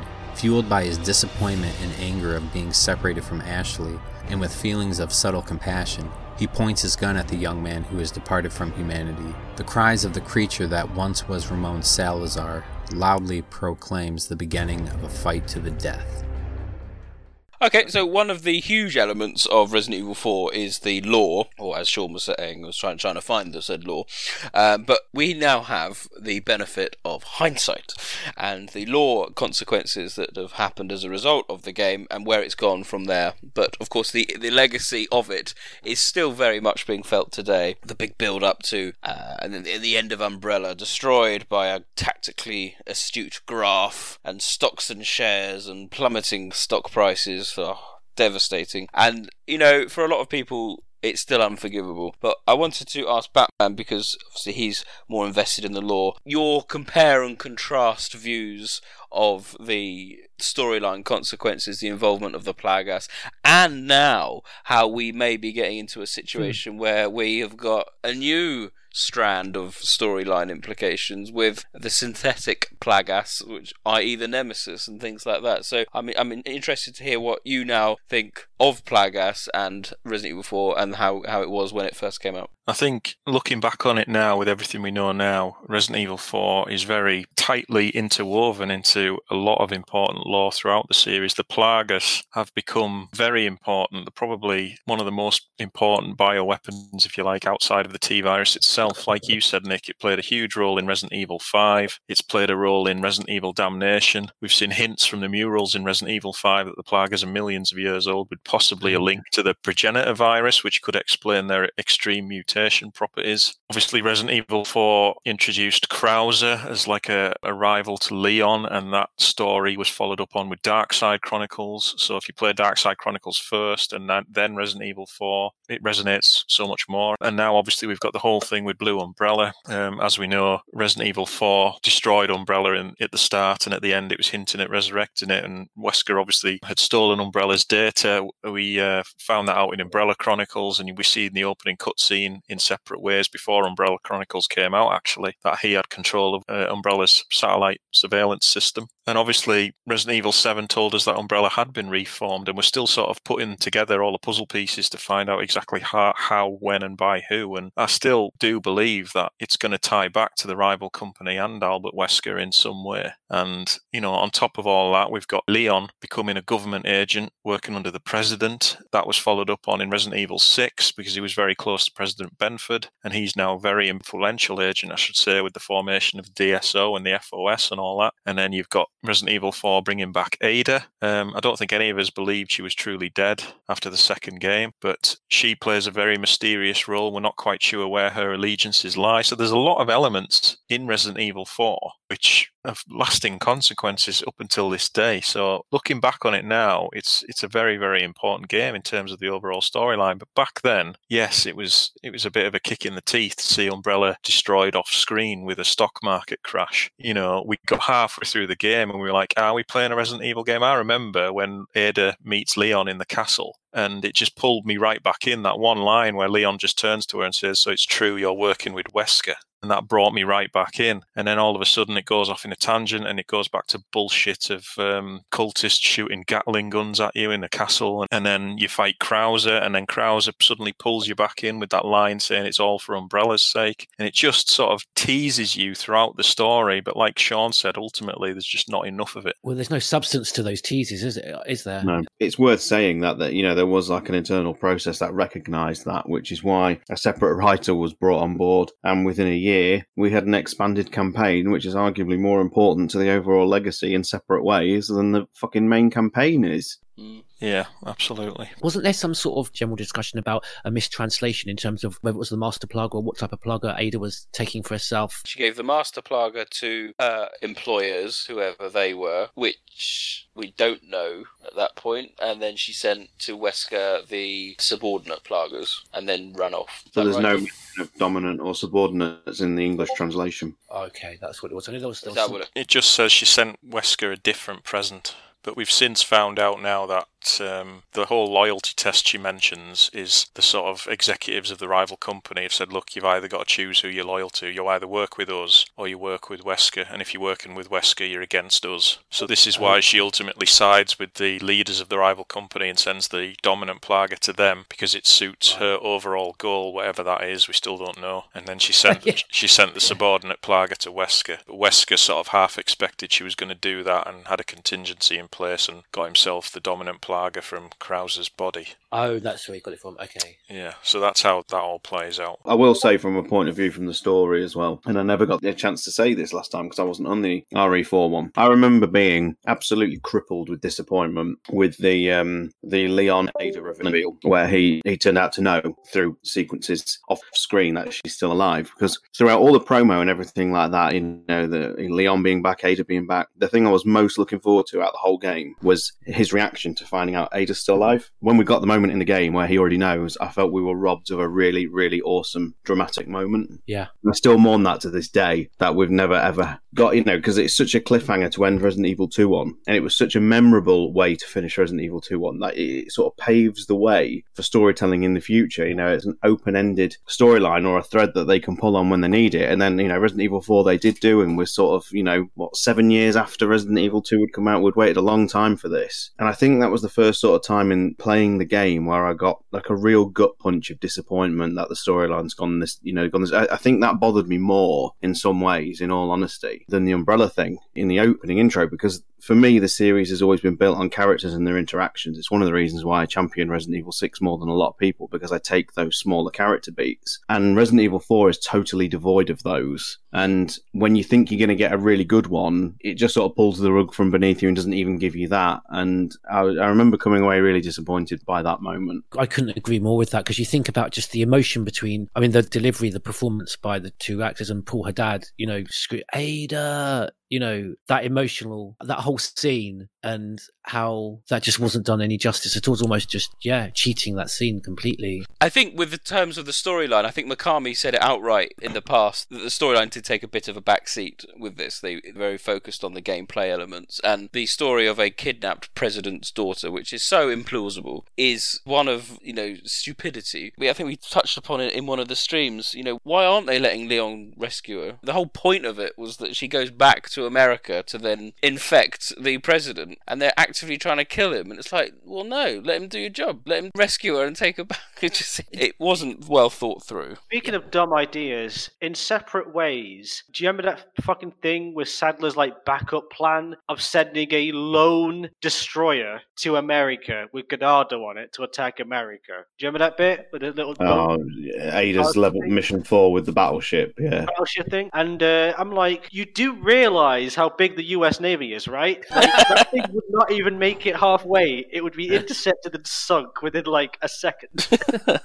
It's true. It's true. Yeah, I agree with Sean that there was certainly a feeling of bitter disappointment with the GameCube version in terms of the storyline, but also, as I said, it just wasn't what I was expecting. And I wasn't into huge action games back then, and arguably I'm still not. All the games that then influenced Resi 4, so like Gears of War and so forth, I've never played any of them, so my over-the-shoulder viewpoint, camera angle critique purely comes from the Resident Evil universe, so I don't have that wider remit, if you like, to comment upon its impact, but I know that its importance is unrivaled, and it is the gaming darling of the world, isn't it? I mean, it's absolutely adored by the gaming press and easily make top 5 of best games ever made. It does beg the question whether they should remake it, and that lightning in the bottle comments that we had earlier. What you're saying is just because they could doesn't mean they should. Exactly what I'm saying. I think with regards to that, Nick, the important thing to take away is whatever capacity a 4 remake will be released in, it will not be, you know, genre-defining, it won't be revolutionary, it won't be any of the things the original game was. And that, I think, is a big problem. And, you know, you've already seen how quickly the community turned against Capcom. After RE2, everybody loved them. Everybody was just wanting the future of the series to be remakes. Then 3R comes out, and that's not what everybody wants, because there's been too many cuts, there's been too many changes. I don't like what they've done here, and for the right reasons, I will add. But what makes you think Resident Evil 4 is going to be immune to the same sort of things that have happened to Resident Evil 3? I mean, I'm not going to comment on the news that's come out this week, but there is some news about the 4 remake, but it's all like leaks and rumours, and we don't discuss them. But it sounds like development is not going as smoothly as one would expect. And I'm not surprised, because how do you go about remaking something as mammoth and as, you know, gigantic as one of the most revolutionary games of all time. Whether, you know, just taking away what it did for the series in terms of the story, the course correct that we're still experiencing right now as a result of the storyline things it made. We've talked a lot tonight about its impact on the video games industry, and I just can't help but think some people are putting like a lot of wishful thinking in that that's going to happen all over again, and there's just no way it's going to. There is no way a 4 remake will have the same kind of legacy as the original game will, and I think that's a big problem, and I wouldn't be surprised if that's what's causing, you know, issues behind the scenes, because you just can't, lightning in a bottle is a good term, and you can't capture it twice. It just doesn't happen. You know, you look at games today, like Final Fantasy VII Remake has been beloved because of what it's done with that storyline, and it does something very, very outlandish and crazy in the final sort of act. You can't do those kind of things in Resident Evil the universe because it has to be quite grounded. And I just find there's a certain irony to the fact that, as I've said, the series has had to undergo quite a heavy course correct to repair its lore, repair its story as a result of the things that Resident Evil 4 did, and we're on the cusp of it almost happening again with these like retcons to the Plaga. That, you know, the last thing I want is another 15-year course correct, because now Remake 4 has made many canon entries invalid with what it's added, and yeah, difficult times. It really is. Amongst the stone ruins, the noise of the submachine gun is earth-shattering. Judging from the sound, it seems to be a special type of augmented ammunition with increased gunpowder for improved destructive power. Normally, the bullet pattern spread is poor because of the recoil, and it's no substitute for a light machine gun that emphasizes practicality, but its line of fire had chased Leon with almost no deviation. If he'd been even a fraction slower jumping into this shadow of cover, his flesh would have been torn to shreds by the concentrated hail of bullets. Jack Krauser's armor-like muscles completely suppressed the machine gun trying to jump out of his hands. Killing the tremendous recoil with brute force, he unleashes a glimmering, murderous intent towards Leon, his former partner, who still hides out of sight. The weathered stone wall shatters under the clustered barrage of the reinforced ammo. Leon groans as he's struck in the back by a flying piece of rubble and starts to run. He moves upwards, sticking to the cover of a broken stone pillar. He strides up the stairs and ducks into a house. He cannot afford to shoot back, and Leon knows all too well that Krauser is not an easy opponent to counterattack. Krauser had once been an excellent U.S. agent, and Leon could not think of a more reliable partner to have had his back. They had worked together in espionage, and 2 years ago, a mysterious accident had supposedly claimed his life. To Leon, the appearance of this first-class agent was worse than being attacked by a pack of monsters. But it's no longer a surprise that such ghosts could come back to life. In hindsight, there were signs of Krauser's defection even when they were working together. Leon was not an ardent patriot by any means, but he could still sense a discontent and despair that sometimes emerged from within his partner, overshadowing his loyalty to the nation. Leon never forgot the look on Krauser's face as he muttered to himself on a transport plane returning from their recent mission, that the United States was steering its ship in the wrong direction at a time when terrorism was on the rise and they were constantly rushing to respond. It was reminiscent of the fanatical extremists they'd just been fighting. Faking his own death and covering his tracks, Krauser turned to an illegal organization led by Albert Wesker, former head of the Raccoon City Department's STARS unit and an Umbrella operative. He had become the leading force of a crazed secret society that wants to revive the fallen pharmaceutical company and use its dangerous technology to take control of the world. Leon continues his counterattack, dodging Krauser's unpredictable assaults and carefully laid traps within the ruins. What is it that you fight for, comrade? A mocking voice calls from above. Against the darkened pre-dawn sky, Krauser looks down at Leon with a relaxed expression. What are you doing, crawling around in this hell? The man that gave himself over to his desires asks. There are easier ways to live, more pleasures to consume. There is no trace of the stubborn soldier in that smiling face. And suddenly Leon feels a burning sensation as if he's been shot. Are you kidding me? He almost shouts back. Krauser used to be a good man. What makes someone change so much? Is it the madness of war or the absurdity of the world? Leon grits his teeth and stifles a scream, glaring at his partner who walked down the wrong path. Well, you know, it's traumatic. At this answer, Krauser snorts mockingly. Umbrella. The scornful look in his eyes tells Leon he thinks he's a fool who's too obsessed with trivial matters to see the bigger picture. Krauser turns suddenly and disappears up the stairs as though he's lost interest. In his place, self-propelled explosive devices and anti-personnel sensors glow as they close in around Leon. With some quick, well-placed shots, he destroys them and chases Krauser to the upper ruins. What am I fighting for? Leon considers the question. Was Leon S. Kennedy, the man who left his emotions behind in the vanquished city 6 years ago, still fighting because he's living a life like some mindless zombie? After all, this is an unbalanced world where only lust and hatred matter. A second later, a flashback hits him like a slap on the cheek. "It's not, is it?"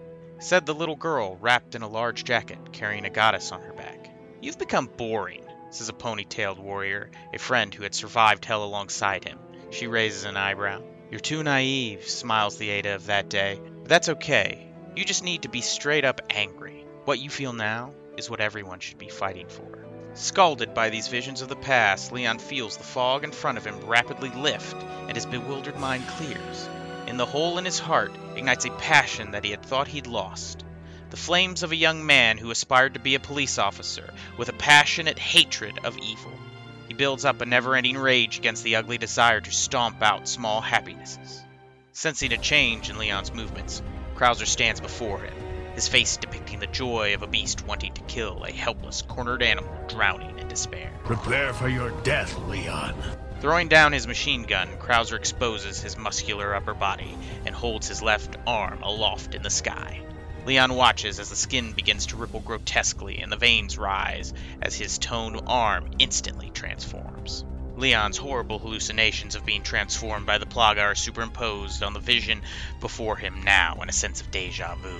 Krauser, the man who had become a prisoner to the parasite, leaps, proudly holding up his left arm now with the shape of an enlarged blade. As a human being, Leon welcomes his former friend who's lost his righteousness and his humanity. Believing in the reason that burns in his heart, he continues to fight.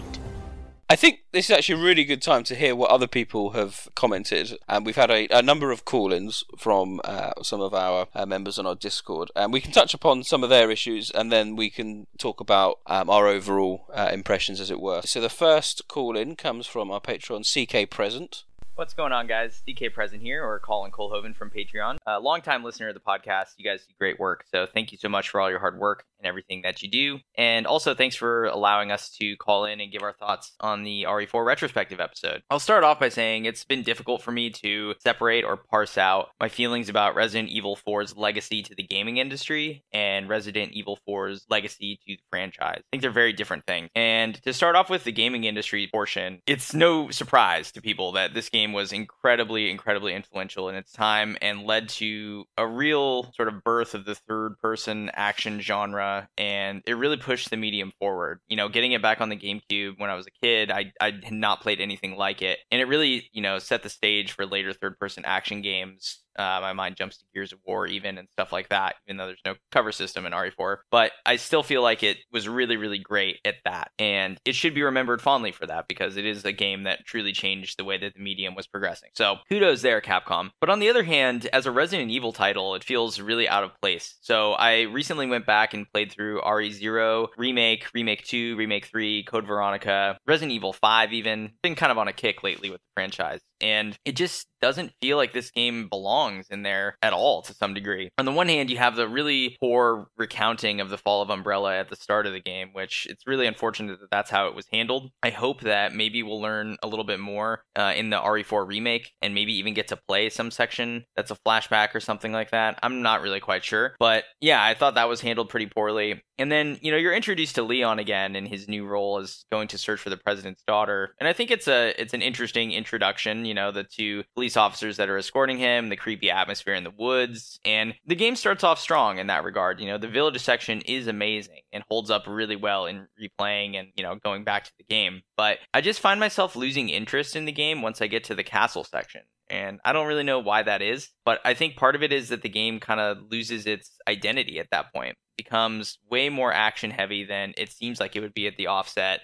Becomes sort of an escort mission to some degree, though I know it's handled not as poorly as some more recent games even that have escort sections. But the game is at its strongest when it's a mystery, right? I think that's true for all Resident Evil titles. So in the beginning, when you're looking for Ashley and when you don't really quite know what's going on and you're trying to piece these things together, and there's these crazed villagers, you know, that's when the game is really excelling. And by the time he gets to the castle, it sort of loses its way, becomes a little too goofy, in my opinion. You know, there's a difference between being campy and being goofy, and it's a fine line. Then once you get past the castle and you get to the, you know, the island, and I don't know, I think overall the game is probably 33% too long, in my opinion. Maybe that's a contentious thing to say, but I think it loses its identity and it just doesn't seem to fit in with the rest of the franchise. But a couple things before I go. I did really like the attaché case, dealing with some OCD stuff there and trying to organize it, and thought that was a cool addition to the game. I also liked the ability to have yellow herbs mixed in there to permanently increase your health. A little bit of an RPG thing there, but I did think it was a nice addition and pretty cool. I also liked the ability to upgrade your guns, and I liked being able to find treasure throughout the map because it's just another little collectible and something to look for. But the things that didn't really fit well, I've already talked about. You know, just to briefly touch on the enemies, you know, Las Plagas are a really cool design. The religious sect sort of like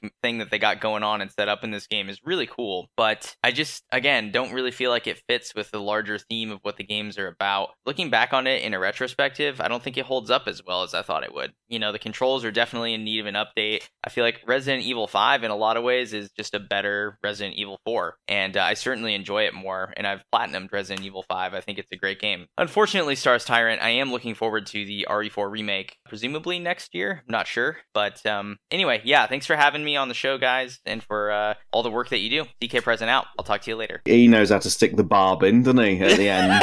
Yeah. I think the only thing I disagreed strongly there, it was a great call in, thank you, CK Present. I really articulate and made a lot of good points, but I'm sorry, I've got to take exception just the one point that Resident Evil 5 is, you know, a better Resident Evil 4, because for me, Resident Evil 5 took all the worst elements that were injected into Or just extenuated them even more painfully linear, even more painfully action orientating. I've talked about the comparisons between 4 and 5 endlessly on the podcast over the years, and I've always maintained that one of the reasons why I think people are happier to go back to 5 more than 4 is because of the way it mixes up the locations and action fatigue doesn't set in so quickly. It is true, the castle overstays its welcome far too long. We were only saying on stream the other night, you could lose all of Chapter 4 and the game would be all the better for it. Because 5 is always constantly moving to new locations and things like that, I think it keeps the game feeling a little bit fresher as a result of it. Yeah. Whereas by the time you get to like the final closing stages of RE4... You're exhausted. It is just action fatigue has long set in by that point, I think. And that's not to say the final stages don't have their highlights. They tend to be the boss fights, if anything. But yeah, it's a fine point what he says there. Absolutely. Yeah. Great call in. Similar views, actually, I think, with a lot of what we've discussed. And yeah, really good. I think the attaché case as well, we haven't really touched on that tonight. It might seem a bit out of place for the type of game we're playing, but as a mechanic, it is quite addictive. You know, a lot of people have already said they've got OCD in terms of organising it, and, you know, the whole weapon upgrade system and things like that and managing your inventory, it is quite addictive, even if it does take away the survival horror aspect somewhat. It's still my favourite inventory. I love just mucking around with it. Yeah, good to see it back in Village. Not only would shortening, you know, you said getting rid of Chapter 4, yeah, that would shorten the game, which it needs as well, but I think it would just make the castle overall much stronger, because I think there's 8 sub-chapters we spend in the castle, and if that condensed down to 4, because there's some solid sections in there. We haven't spoken about the, you know, the Ashley section, which is quite effective in terms of being spooky. I'm sure you'll want to comment, Sean, about the camera angles. Yeah, so I was obviously running the HD project on PC, but there has actually been a mod that's come out like last year, because usually you have to use a fair bit of tinkering to get the Ashley sections to work as they are in the Japanese version, which is through camera angles. There's thankfully a mod now, you just have to drop a couple of files in a folder, and it really just is, it's not quite as perfect as it should be, and it's not quite as refined control wise as the classic games were, but as a lovely homage and as a really nice survival horror section, it's the closest RE4 gets for sure. It looks beautiful as well. You know, the game really benefits from having those sort of camera angles. It's very haunting ground. It's very much a product of the time it was made in. But yeah, it's a nice section. And talking about the castle, you just mentioned it has some highlights. I always really, really love the brief sewer section with the Nova Vista doors, however you pronounce the name. You know, in the sewer section with the cells. I think that's a really good survival horror set piece, where they're invisible. Yeah, agreed. Okay, we have another call in. This is also from one of our patrons. What is this? Or Jank Media, as he's known. So let's see what he has to say. Resident Evil 4. What can be said that hasn't already been said a million times? I will say one thing. The fans out there who say Resident Evil 4 is the best Resident Evil game, I think you are 100% wrong. My apologies. My history with Resident Evil 4 is that I wasn't really gaming all that much at the time when it released and when it was in development, so I wasn't aboard the hype train. I remember reading a IGN preview and it talked about the village encounter with the doctor, whatever his name is, and the chainsaw. It sounded pretty intense. It sounded cool. Once the game released, I did rent it. Didn't play it too far. Certainly didn't beat it. And I thought it was fun, but, just didn't really resonate with me a whole lot. And it wasn't until the month before Resident Evil 5 came out that I went back and actually played through the whole game. I had a lot of fun with it. I thought it was really intense. I hadn't played anything like it. Over the years, I've revisited it a few times. It's by far the Resident Evil game that I've played the least. I still enjoy it. It clearly is a classic game, but I feel like it has aged worse than something like the original Resident Evil on the PlayStation. Throughout the game, all the mobs coming at you, I don't know, it just doesn't really resonate with me, and honestly, it gets boring after a while. The game is quite long, as we know, and that's good, but I don't know if there's any puzzles, I guess the gameplay itself with crowd control is the puzzle, but I would much rather focus on inventory management, backtracking, all the things that people claim to hate about the classic Resident Evils, but of course there are many of us who love that. I am excited and really curious about the Resident Evil 4 remake. I wish they would focus their efforts and talents elsewhere, but whatever. I'm still gonna play it. I'm still gonna buy it. Resident Evil 4, it changed the trajectory of the Resident Evil series, as we all know. It changed the trajectory of video games, and it's pretty crazy. But yeah, I prefer the older games, and I'll just leave it at that. There we go. Thank you very much for that call in. Interesting, his terms. He found it boring. I do not necessarily disagree with that. No, I think you'll find that's a running theme. Yeah, we've talked about the length, haven't we? And action fatigue, I think you mentioned just a minute ago there. It did get a bit dull. And I'm surprised I said that, because I definitely didn't say that in the original review. And it's just something that I found, in preparation for this podcast, it was a bit tedious. It's an interesting point he makes about, and it's something that Rob has actually mentioned a time or two before, about things like the Fourth Survivor in Remake 2, how in some ways the combat's a puzzle. I never really think about it like that, because I just have a very methodical approach to combat situations, but in some ways it is, having to know what tactics apply to different enemies through the game. It's a nice way of thinking about that, to be honest. It's a good observation. I really only just to add that all the, not criticisms, but aspects of the game for what is this that sort of took him out of the moment really resonated with me, particularly that bemoaning the lack of puzzles, the lack of backtracking, all the things I love Code Veronica for. I think we're with him, aren't we? None of us have said it's the best Resident Evil game, but I think we've all agreed that it's one of the most important. Yes, yes. Our next call in comes in from Ploppy54, so let's listen to his contribution. Hello. Ploppy54 here. I'd like to give you my thoughts on Resident Evil 4. I don't like it. I don't like the story. I don't like the silliness. I don't like what they did to Umbrella. I don't like Lewis. I don't like Salazar. I'm not too keen on the setting. Ashley just annoys me, and that weird sexual comment at the end is just wrong and out of place. I know this game is loved by many and it was a huge success, but when you come off the back of the original trilogy, where the universe is grounded and there's a sense of realism, which I know sounds silly when you're talking about a game full of zombies, but viruses can do horrendous things to the human body. So who's saying that in one day a virus might actually bring somebody back from the dead? It's kind of plausible, and to go from that to giant stone statues chasing you and being a one-man army, it's just not for me. The original trilogy was survival horror. Resident Evil 4 turned the series away from that, and now you take the fight to them. I appreciate that games need to evolve, to stay fresh and draw in new players, but they went from one end of the scale to the other side of crazy. Salazar is just a cartoon villain. Leon, once a naive young cop, is now an arrogant, cocky action hero. Ada, well, she's alright, just as mysterious as ever. And Krauser, well, he just talks in riddles that don't really get resolved in the main game. I've not liked the remakes of 2 and 3 because of what they did to the original stories. However, if they remake 4 in the same style as 2 and 3, then it's a game that I'll actually be looking forward to. Resident Evil 4 is only saved, in my opinion, by separate ways. Big fan there.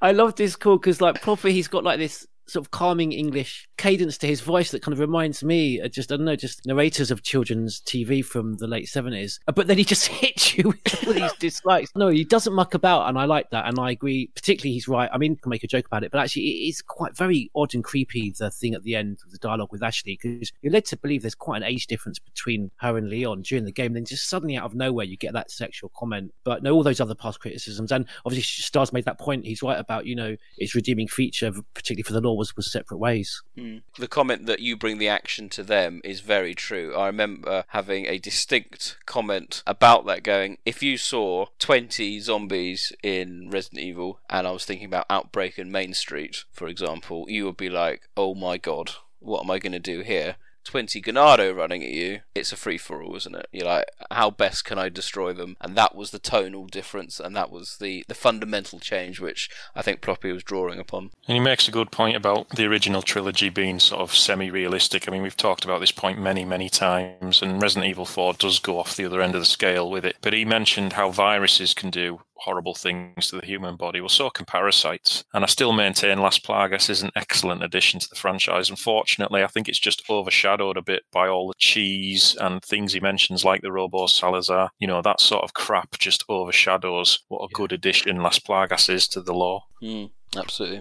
Thanks, Ploppy, for that. Our next call in comes in from Jamie by Design. So, roll tape. Hello, Resident Evil podcast. It's me, Jamie by Design. Nice to be talking to you all finally. I'd like to start my little call-in by just metaphorically blowing smoke up all your guys' asses and just thanking you for all that you do. I'm sure many people like me have found this year really fucking difficult, and this series and your guys' podcast is truly one of the things that got me through it. I mean, I live alone and miles away from my family, so I've like had no one through lockdown. So listening to the podcast has just been amazing, and it's fantastic to hear people and read people on the Discord talking so passionately about this franchise that I've loved for a long time. Anyway, enough with that crap. Let's move on to Resident Evil 4. So Resident Evil 4, I admit, I hold my hands up, I used to be one of those really annoying fans, I'm sure quite a few of us have been, who was like, this isn't real Resident Evil, what is this garbage? This is obviously a side story that they mislabeled, someone at Capcom fucked up. But, you know, people at school would come in and play, people who'd never got into Resident Evil before were suddenly getting into it, and I resented that.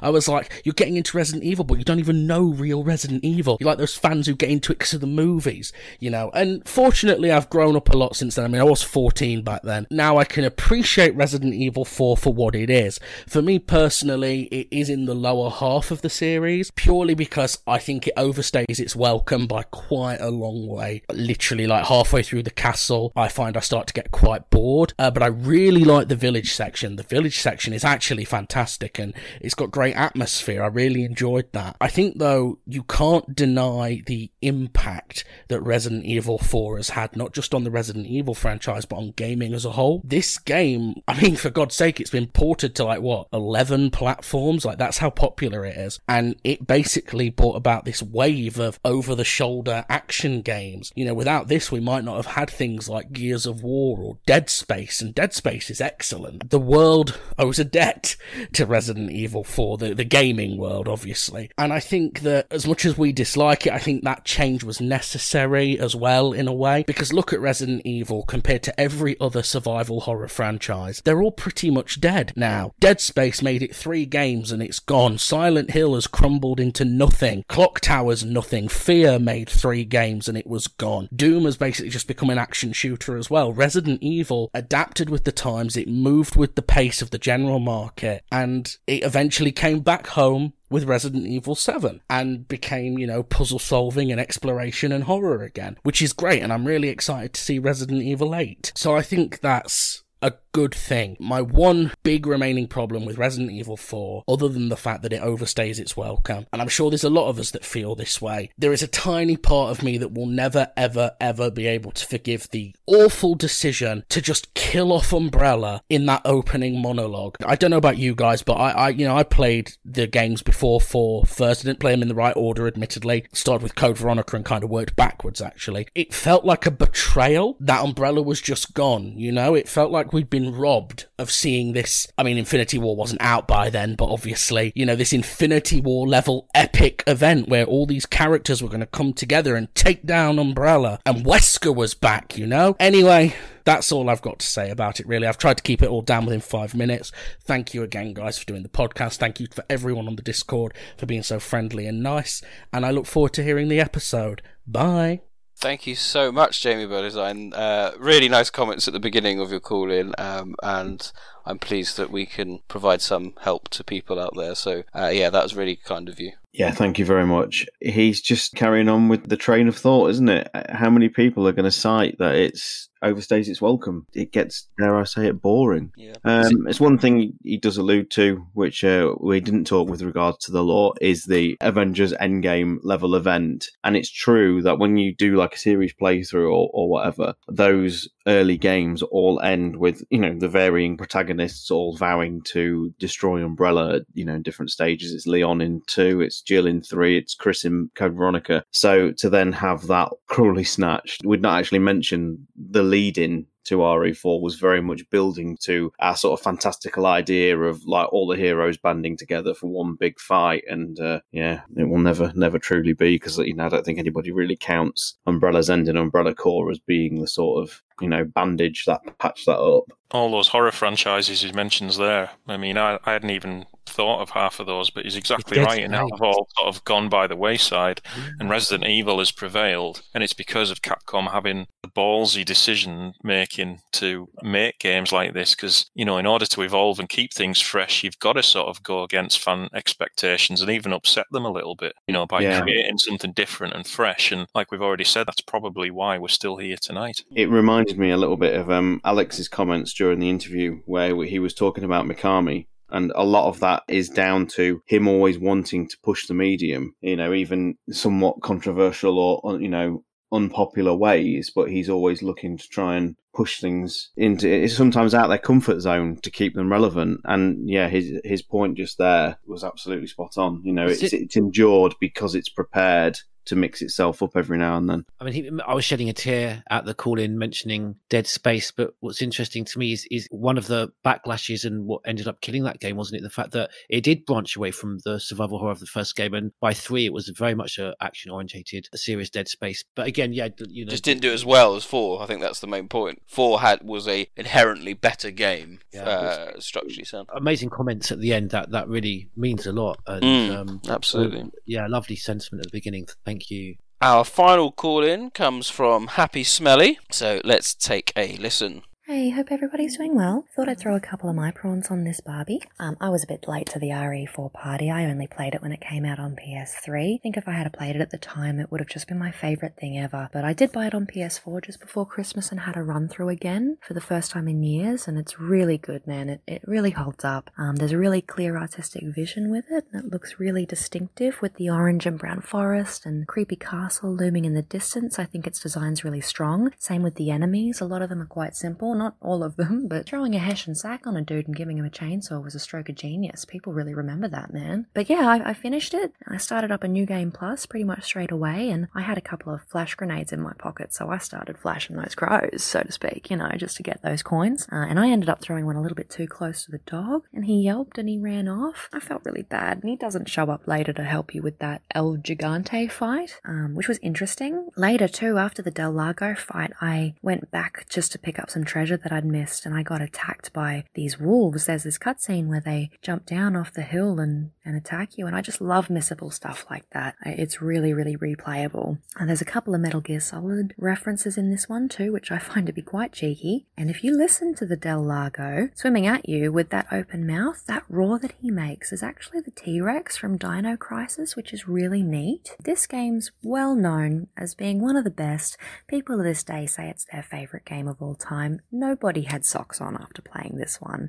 The positive attention that this one garnered was huge, and it must have been a bit scary for Capcom. It's brilliant, but how do you follow up on Resident Evil 4? I think that they learned a lot of the wrong lessons from RE4. I think they misinterpreted what people liked about it, and they were a bit confused on where to go afterwards.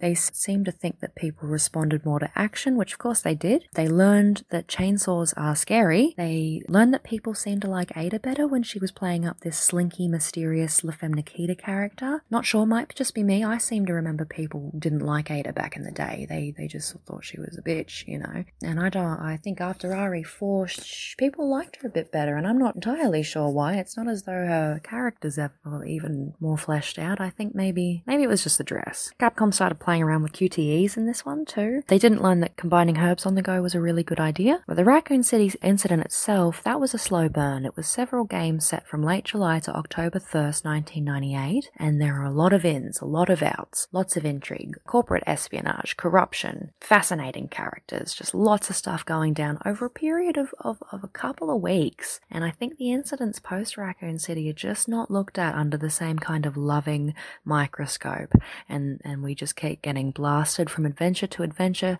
going further and further into the future. I think the connective tissue between games these days is much weaker. They're not really taking their time to explore their ideas before they're on to the next explosion. It seems like they're not confident to explore the ideas that they have, and then at other times they seem hugely confident in the decisions that they've made. But yeah, once they folded that umbrella, I think they made it really, really tricky to nail down where they wanted to go next. And the idea of remaking it is just ludicrous. Unless that game is just a one-to-one remake with pristine graphics and you get to keep Leon's jacket for the entire game, and it comes with a case of beer and a handwritten note from Kenzo Tsuchimoto apologizing for the last 15 years of bullshit that we've had to put up with, then yeah, I don't know what color herbs they're smoking up at Capcom. Unless I finish it and get a title screen saying that I've unlocked the Dino Crisis remake, yeah, I don't get it.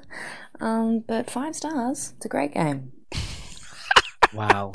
Can I love that. To that again? Happy Smelly, I am all for 4R if it comes with a case of beer.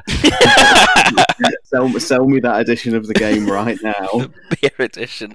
That was a wonderful call-in. Thank you so much. Yes, really good points, I think, there. Very positive on the whole, actually, about Resident Evil 4, which is always a nice way to finish. Well, it's their podcast. Weather. They have just such amazing weather down there, don't they? That's, I mean... Outlook is brighter. Yeah, come and experience some British weather, and I don't think you'll be giving it 5 out of 5. Yeah, very positive. I'll be honest, I didn't realise you could scare the dog with a flash grenade at the start. But it's nice to know I'm not the only one shooting crows and throwing grenades at them. When she was summarising like the Raccoon City incident at the end there, I actually got a little bit nostalgic, John, for our series playthrough. And one of the things that always hit me hardest during that, which was 8 years ago now, was how much of a hub for the rest of the series that incident is, and how it, you have those couple of games that lead into Raccoon City, and then you spend through the outbreaks and like 2 and 3, and if you play them in as close to a chronological order as you can, then it feels like this sort of weird central hub, and it defines the rest of the series. The rest of the series, refers to it back, and she's absolutely right. And as the series gets more and more things bolted onto it, you do wonder why other events, due to the sort of retcon nature, things get added, like the Terra Grigia incident and things. You do wonder why an equal spotlight hasn't been put on those kind of events and those kind of big, like, world-defining cataclysms and whatnot. And it's a little bit of a criticism, if you like, and this is a part and parcel of when you bolt on additional pieces of lore, but I do like the fact that it does keep the Raccoon City incident as the thing that defines everything that came after. I think it adds a sense of gravitas to it, which is why it's such a beloved location and setting for this series. Absolutely. Really insightful. And I didn't know that about the Del Lago, if that was the T-Rex from Dino Crisis. I did not know that. Nice little trivia stat to end the call-in. So thank you to all our call-ins. It's been brilliant, actually, really good, and we'll be obviously looking to do more call-ins for more podcasts in the future.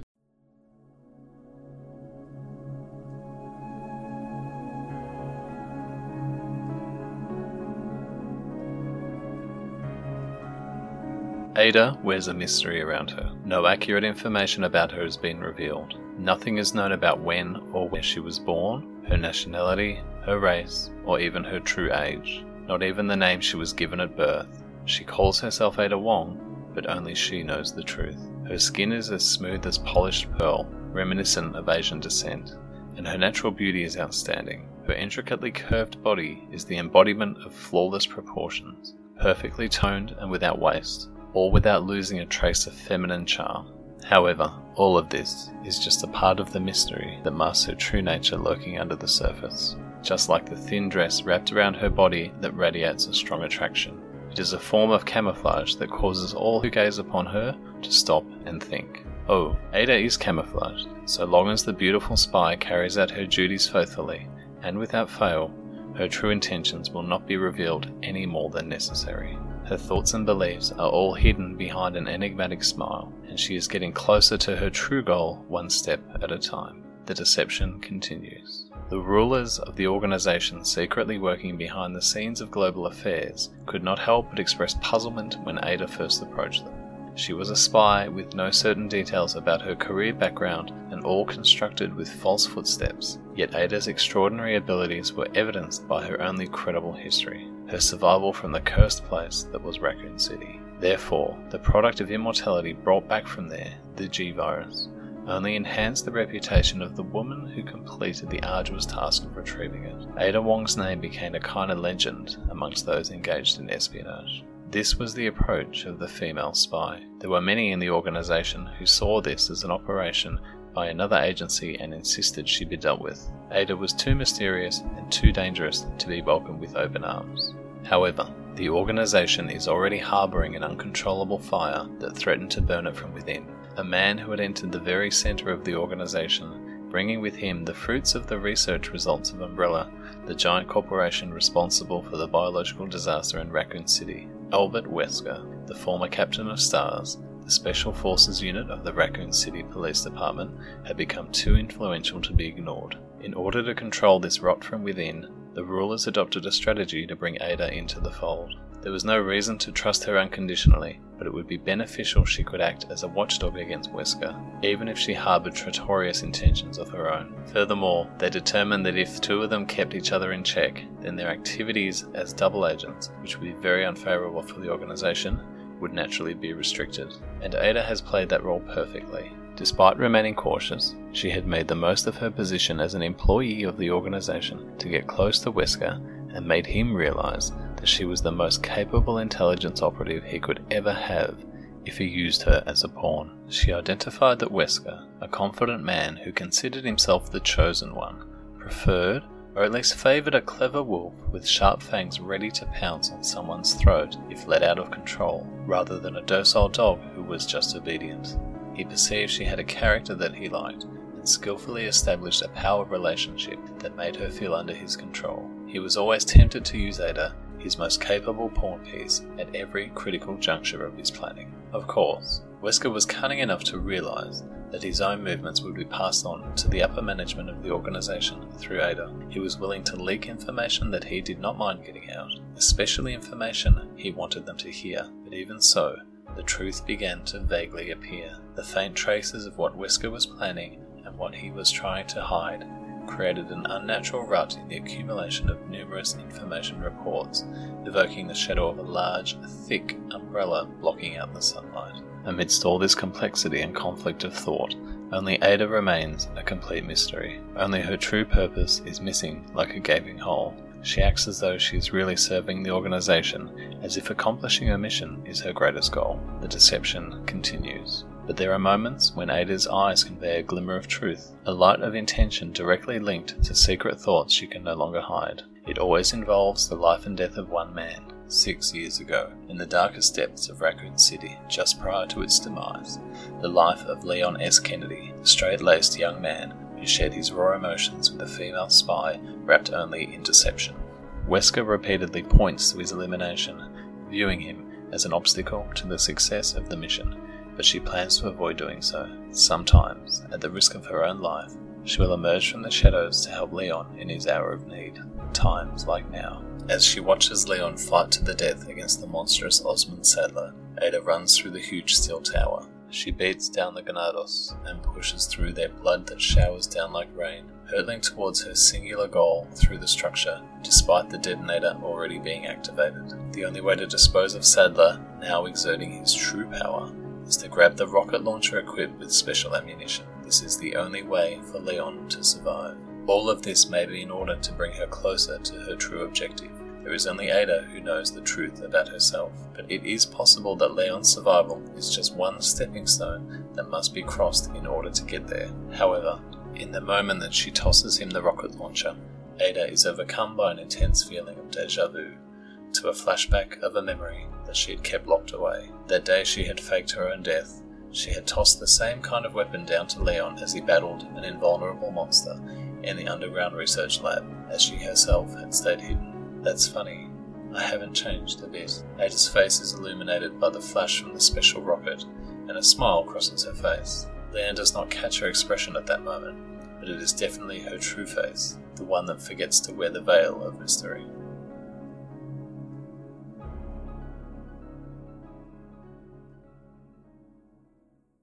I want to now take the opportunity as well to wrap up our thoughts on the retrospective review of Resident Evil 4, so we'll start with Rob. When I look back at Resident Evil 4 and how my impact, I loved it at the time it came out. I thought it was great, and over the years my interest has waxed and waned. But having replayed it, I have to acknowledge the rest of us. I haven't managed to fit because it's such a long game. I'm literally into the last chapter in 5, or the last full set of chapters. Sorry, it is what I said earlier: inconsistently tonal game. It wants to do everything. It wants to do horror. It wants to do action. It wants to do a bit of comedy. It wants to do wacky, absurd things like statues and machine guns and helicopters blowing out of the sky and all those action beats. And yet, still at the end of the day, I think it works. I don't always enjoy every bit, and definitely while playing through on Pro, I'm going every once in a while. I'm like in this room going, "Oh God, thank God I got through that," and then I'll get to the next bit and be like, "Oh, I'd forgotten about this, I don't like this bit." But there's still plenty of other bits where I go, I love doing this, and I love crafting these bits together, and I like thinking about what weapons I'm going to use and what I'm going to put my money into. And John's talked about the RPG skill systems. Essentially, that is what that weapon system is. It allows you to customize your weapons and make a plan and what enemy out with what weapons. And we all have our sets, and we all do something different. So, you know, and the end of it, I think Resident Evil 4 is an important game for its legacy. It's an important game for both its franchise. It keeps the franchise alive. It kept the franchise here. We wouldn't be talking right now without it, I suspect. And for gaming as a whole, they covered in the time we've talked. So there's not much else I can say. I'll have to let you guys summarize better than me because, I don't think I can say enough. Thank you, Rob. Batman, what's your overall opinion looking back now at Resident Evil 4 and where you feel it sits? Well, as I said earlier, I still enjoy it as a Resident Evil game. It's not amongst my favourites, but I think it's a very important game for the series' legacy. I think going through it again recently, it's probably overly long. I mean, it took me about 10.5 hours to get through it, but there's something in there for everyone. You know, 1 minute you're in the midst of a village siege being chased by a guy with a chainsaw. The next minute you're sort of creeping around a farm in the dark, in the rain. Then there's the cabin siege. Then there's the quite ridiculous stuff in the castle. There's the horror sections with Ashley. Then there's the fight with Krauser. And then there's everyone's taking the piss out of the set piece with good old Mike in the helicopter. But I actually really enjoyed that as an action set piece. I thought that was really good. But yeah, I mean, you touched on our series playthrough a moment ago, Sean, and I must admit, looking back on it now, playing through everything chronologically, by the time you've gone through Zero, Remake, 2, 3, The Outbreak, Survivor, Code Veronica, Dead Aim, you are starting, well, I certainly did anyway, I was feeling fatigued and I was desperate for a change, and Resident Evil 4 brought that really refreshing change in terms of story and perspective, which I think was really needed at that point. I'm indifferent towards a remake. I think a remake can have positive things. I think they can use it as an opportunity to make it more relevant. But with the way Village is going, it seems more pointless than ever. The original Resident Evil 4, yeah, great game. Not my favourite, but very important. George Trevor? Yeah, it's of mixed feelings. I mean, they must have been doing something right, because for someone who, often will bemoan the lack of survival horror in these games, and, I can't forgive the linearity and the lack of puzzles. There's still, I think, again, just goes back to the panic that I felt on so many occasions, and just in an atmosphere that was just darker and more gothic than Resident Evil 5, so it just sat better with me. I think, resonates with me more, I suppose, for what it actually did to the series rather than kind of what it did for me as a survival horror game player. But Yeah, it's difficult for me because it's sort of the lows are very low, and the highs are very high. And I think that the HD project, that, you know, the fan-made HD project is doing some incredible things. And I think I would be more excited to see that come out than kind of a remake of the game if they can fix the camera. Okay, Star. Just before I wrap up, we'll just do a quick shout out to the RE4 HD project. It's at re4hd.com. If you've got the PC version, the Ultimate HD version, grab it. It's an absolutely astonishing look at the, you know, how to sort of reimagine a game, not necessarily reimagining it, but just sort of update it, retain everything that you remember about it, but just play it, you know, make it look like how you remember it back on the GameCube. And I think that's the most important thing, because it doesn't really do much in changing anything. It just updates it all and it makes it look like a modern title. It's still going to have the issues that George has just said there, like it will still have, you know, some of the control issues that people will have, but in terms of like a visual update, it's phenomenal. Resident Evil 4 then, it's,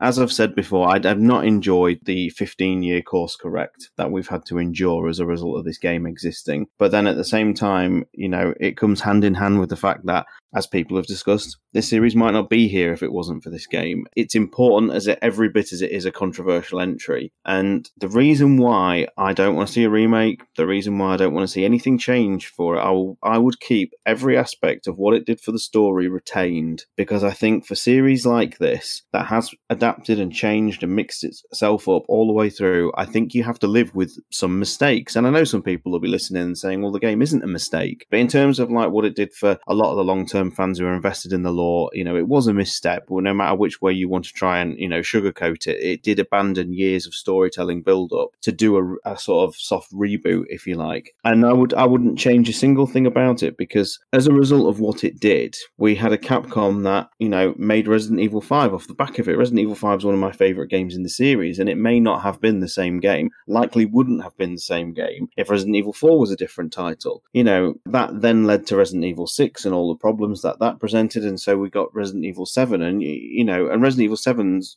we've all collectively sort of said how much we love that game, and it's a very sort of similar thing to what 4 did. It did a soft reboot for the storyline and the gameplay and everything, and I wouldn't change any aspect of that journey, including Resident Evil 4. I think it's a vastly, vastly important title for all the right and all the wrong reasons, and you know, it's timeless classic to so many people, and you know, you have to retain a legacy sometimes, even with the things that people don't like, the things that people do. And yeah, I just want to end with a sort of more positive opinion than people were probably expecting me to give it. It's not my favourite at all, and you know, that's the sort of thing I take from it. It's not my favourite, but I wouldn't have a series a day without it. Mr. Spencer? Well, basically, yeah, my thoughts of like RE4 is just that I think it's a game that had the most impact at the time it came out in, and I think that looking back and going back to it, or being a newcomer to it with, you know, with a modern mindset, I don't think it's aged particularly well, but it's one of those things where you had to be there at the start of it. And it's a product of its time, and I think that when you start doing remakes and things as well, you lose that important aspect, I think, which is the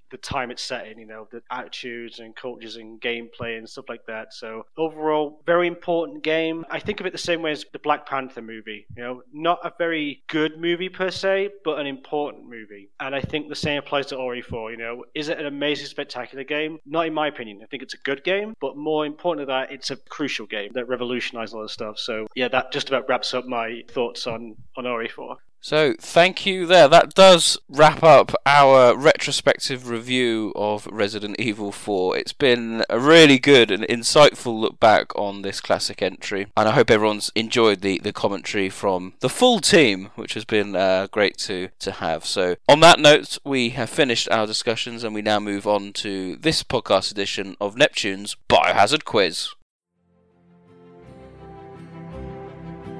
For the past 8 years and 5 seasons, we have brought you groundbreaking lore, in-depth analysis, game reviews, and high-quality content.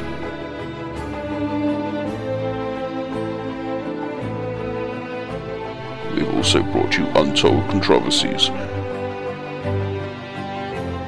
countless tales of underhand tactics, all in aid of the quiz.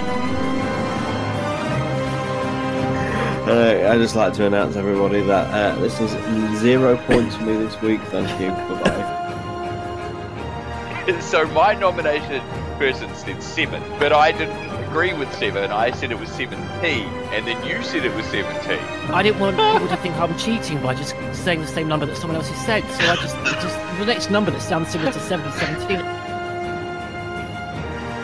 I swear I did not cheat, yo. Jesus Christ. What a fucking question is that? Quite frankly, if we only got 1 point and that's the winning score, then we're not doing our jobs right and we're all going to have to hand in our biohazard cards. Welcome to Neptune's Biohazard Quiz. Batman.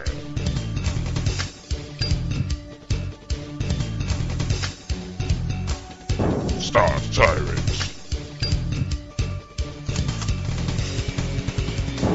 George Trevor,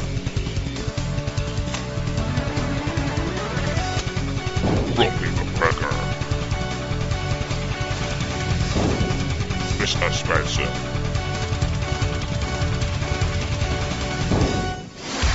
Neptune's Biohazard Quiz. Hello and welcome to this edition of Neptune's Biohazard Quiz. We've got a selection of 5 questions ready to go. Some on Resident Evil 4, some on others. So if everyone can clear their desktops, let's go. Question number 1. What are the types of eggs you can find in Resident Evil 4? And I imagine you're looking for more than colours. Not Rhode Island red chicken eggs, no. We're okay, just what the types of eggs. Okay, question number 2, also Resident Evil 4. So what 3 ornaments do you need to put together to leave the main castle chamber? Oh, you bastard.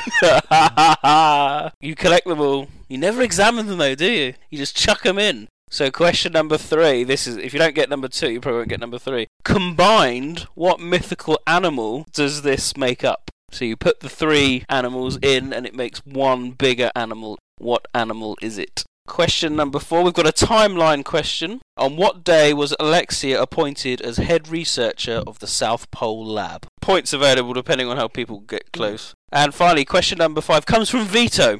We're fucked.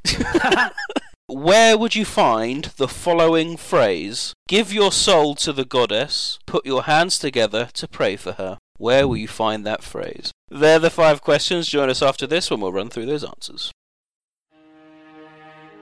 The long-suffering night had finally come to an end. The morning fog gradually lifted, and the surface of the lake, rippling with fine waves, became like a myriad of jewels, catching the returning sunlight and shimmering brilliantly. The fight to the death was over. Leon had succeeded in his mission to retrieve Ashley Graham, and the terrifying plaga parasites implanted in them both had been eliminated, just in time.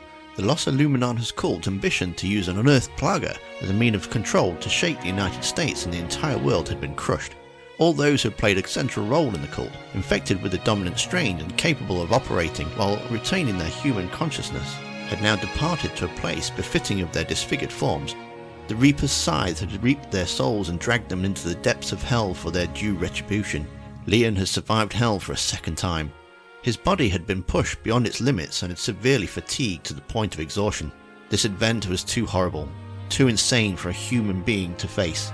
It is a poisonous mix of desire and evil that will torment the survivors for the rest of their lives. But the rising sun looks different from the one he had seen that day in the outskirts of Raccoon City. He feels hope. After 6 years of darkness, the void in his heart had finally filled. A part of himself he had believed had lost was returned. He felt reborn, and everything in the world seemed vividly refreshed. All of his senses are clear, and even the extreme fatigue and the pain of his various cuts and bruises feel welcome now. With Leon and Ashley on board, the powerful, heavily customised jet ski glides easily across the lake.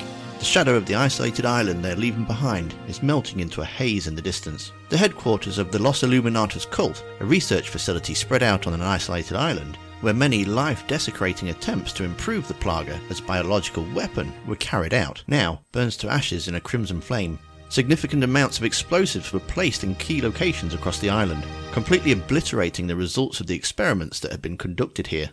It is probable that these preparations had been carried out in secret by Ada Wong and her organisation.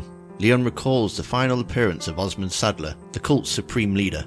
Was it really Sadler? The dominant strain Plaga was born out of repeated genetic modifications in order to maintain the awareness of the human host even when infected, but the figure of Sadler, who unleashed his ability, was unbelievably far from human. The cells of the parasite, which had been densely compressed within his body, suddenly mutated and expanded rapidly outside of the body, forming a giant arthropod-like form. Sadler's body, hanging in the centre of the parasite, now resembled the shell of a cocoon that had been discarded by a hatching insect. The master-slave relationship between the parasite and its host had been reversed, resulting in a monster too hideous to be called the leader of a new world. Perhaps Sadler, who believed he had total control, was unknowingly being used by the mysterious parasitic creature known as Las Plagas. This ironic thought is now running around inside Leon's head. Las Plagas are weak organisms that can only survive by infecting other living creatures. Because this method is not symbiotic by any means, they were viewed as a kind of pestilence and sealed away long ago, in an age when science was still in its infancy. But now, in the present day, the fact that someone emerged to spread it around the world was fortuitous for the Plaga species, which had been in the near-death state of semi-hibernation. If the world was to be dominated by Las Plagas, it would become more stable than it is now, with different species of hosts all communicating with each other and creating an ideally balanced ecosystem. On a global level, the existence of these parasitic organisms may not be a disaster at all. However, Leon feels this is unacceptable. He can see the value of the inconsistencies of humans in building and maintaining diverse societies. He cannot imagine humanity submitting everything to the Plaga and allowing themselves to wither away. Human beings may be arrogant and selfish, but he believes this will avoid extinction and lead them to a future that will last forever, even if the world is subjected to hate and evil. The sample of the dominant strain Plaga was taken by Ada. There remains a seed that could give rise to another Sadler-like being. But Leon is not too despondent. For as long as it stays in her hands, it is unlikely the worst will happen. He has absolute conviction in his heart that Ada is acting with a different purpose to that of Wesker. The distance between Leon and Ada is increasing. They may have like-minded hearts, but their path in life will run parallel and far apart. Perhaps their footsteps will cross again someday in the future, but only if they survive. Only if the world survives. I will make sure it survives. I've regained my reason to fight, and for that, I'll go through hell for as many times as it takes. Hey! He hears Ashley call from behind him, her wet hair blowing in the wind. You said that beautiful woman was a vision inside your heart. Does that mean you have feelings for her? Leon is relieved to see this young girl has a stronger spirit than he had imagined. She may have been hurt, but Ashley had the natural strength not to let it show. You sure are persistent. As I said before, maybe. You said she was a part of you cannot let go of. Looks like the makings of a beautiful romance. Tell me all about it on our way back to America, okay? I'll tell my dad to make it part of the mission. I can't. Leon laughs a little, realising what happened with Ada in Raccoon City is no longer a tragic memory to be kept locked away. So welcome back to Neptune's Biohazard Quiz. Let's see how everyone has done. So question number 4 was what the types of eggs you can find in Resident Evil 4. We're going to start with Mr. Spencer. I was hoping you'd ask me first for the second and third questions because I got those right. I know what those are. Okay. But for this one, there's brown and there's white. There's no rotten eggs or anything like that until RE5, but I'm pretty sure it's just brown and white. You got it from snakes. Okay. Batman? Brown and white, and one fully replenishes your health. The other one is like just a normal green herb. Okay. George Trevor? I only had white and brown. I was trying to imagine a golden one that like gives you your entire full health, but I know there isn't. Yeah, white and brown. Okay, Romby? Chicken egg, which is white, brown chicken egg, and gold chicken egg. Does Tyrant? I honestly thought that was white, brown, and gold as well in RE4, but the gold is a super, super rare drop. Is correct. It is white, brown, and golden. Should have gone with mine. You should have done. The reason why I think I remember this is because someone a while ago on Twitter shared a full attaché case full of gold eggs. Yeah, I think that's where I got it from. Points there to Stars and Rob. Good start. Unlucky everyone else. Question number 2 was what other 3 ornaments do you need to put together to leave the main castle chamber? Stars Tyrant. Horse legs, wings, antlers. Okay. George Trevor. I'd written down something to do with a horse, and that's it. So I've no idea. It rings a bell what Sean just said, but no. Okay. Romby. It's a lion, a goat, and a serpent plate. Okay, Batman? I just had serpent. Didn't know the other two. And Mr. Spencer? I won't say Rambi. Lion, Goat and Serpent. It's correct. Goat, Lion and Serpent. So congratulations to Rob and Mr. Spencer there. Very good. Question number 3 was combined. What mythical animal do they make up? Mr. Spencer? So Greek mythology, the chimera is a lion head, a snake head and a goat head. And I think it's on like a wyvern's body or something like that. It's a very weird looking thing, but that's how I figured it out. Gone for chimera. Okay, Batman? Well, I was very pleased with myself because I thought it was centaur, but then I realised a centaur is not a serpent, a lion and a goat. So I was clearly wrong. No, okay, so you went for centaur. George Trevor? I put down griffin knowing I was probably wrong, so I think a griffin is just a lion and a dragon or something, isn't it? Griffin, okay, could still be right. Stars Tarrant? I'd put manticore, but I think chimera from Mr. S is correct, so I don't think it is. I'm sure manticores are similar, right? They're very similar creatures. I've never heard of it, actually. I think it's a manticore lion with a scorpion tail. We're getting very Dungeons and Dragons. A Pegasus is a winged horse, isn't it? Yeah. This is brilliant. What's a goblin? Right, come up with... Romby, what did you have? I had chimera. It's the correct answer. Well done, Rob and Mr. Spencer. Running away with it at the moment. The chimera. Very good, very good. I just remember because of Mission Impossible, the chimera virus. And then I always remember there's a lion on that door. So you got Tom Cruise to thank for these points. Yeah. So question number 4 is... And John Woo. And John Woo, absolutely. So question number 4 is a timeline question, so a chance for Batman to get back into it. Stars Tyrant, when was Alexia appointed head researcher? Pass. No idea. Well, you got to have a guess. Oh, 1980, I don't know. 1980. George Trevor? I don't know, and I was in a file because I'm sure I've read this file over and over again. Don't know, no guess. Mr. Spencer? For some reason, I'm thinking December. December 25th or somewhere like that, 1991. I don't know why that date's in my mind. Okay. Rumby? I'm going to guess 1983. 1983, okay. Batman? Thank God, I've got one right. It's 1981. Any more specific than 1981? You just asked for the year. 1981. I said what day? Wednesday. Wednesday! Date. Yeah, what was the date? Yes, the date. Oh, July something, I don't know. July... 16th. Points to Batman there. The 27th of July 1981. So well done. We're going to give the points to Batman there. Get him off the mark. Fantastic. And finally, question number 5 was where would you find the following phrase? Give your soul to the goddess. Put your hands together to pray for her. I think I'm finally going to get a veto question right.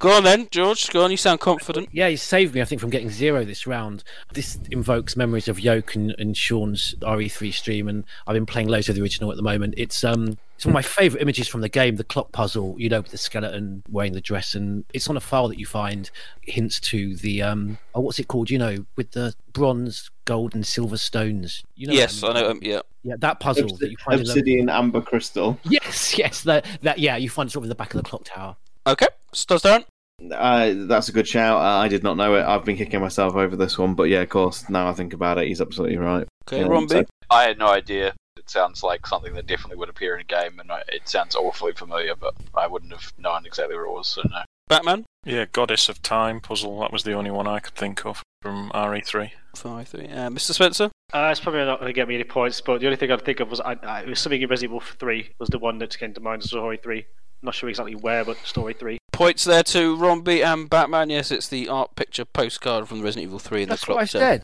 Sorry, I meant GT. Sorry. I'm so desperate for the point. Let's have a look at those final scores. So, in the third place, joint third, it's Stars Tyrant and George Trevor with 1 out of 5, so congratulations. In joint second place, it's Batman and Mr. Spencer with a very respectable 2 out of 5. But this podcast winner with a whopping 3 out of 5, it's Romby. Well done. Thank you, Chimera. Thank you, Tom Cruise. Thank you. That finishes Neptune's Bar has a quiz for this time, so join us next time when we'll have some more questions.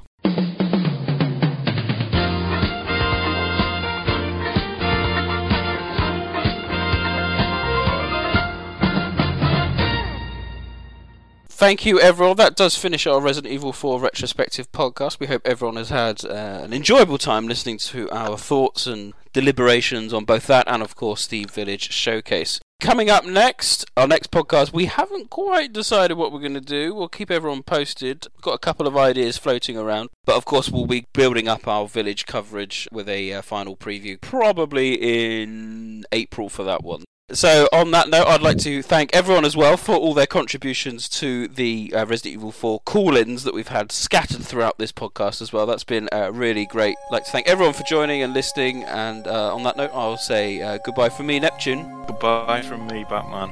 Goodbye from me, Stars Tyrant. Goodbye from me, Romby. Goodbye from me, George Trevor. And it's goodbye from me, Mr. Spencer.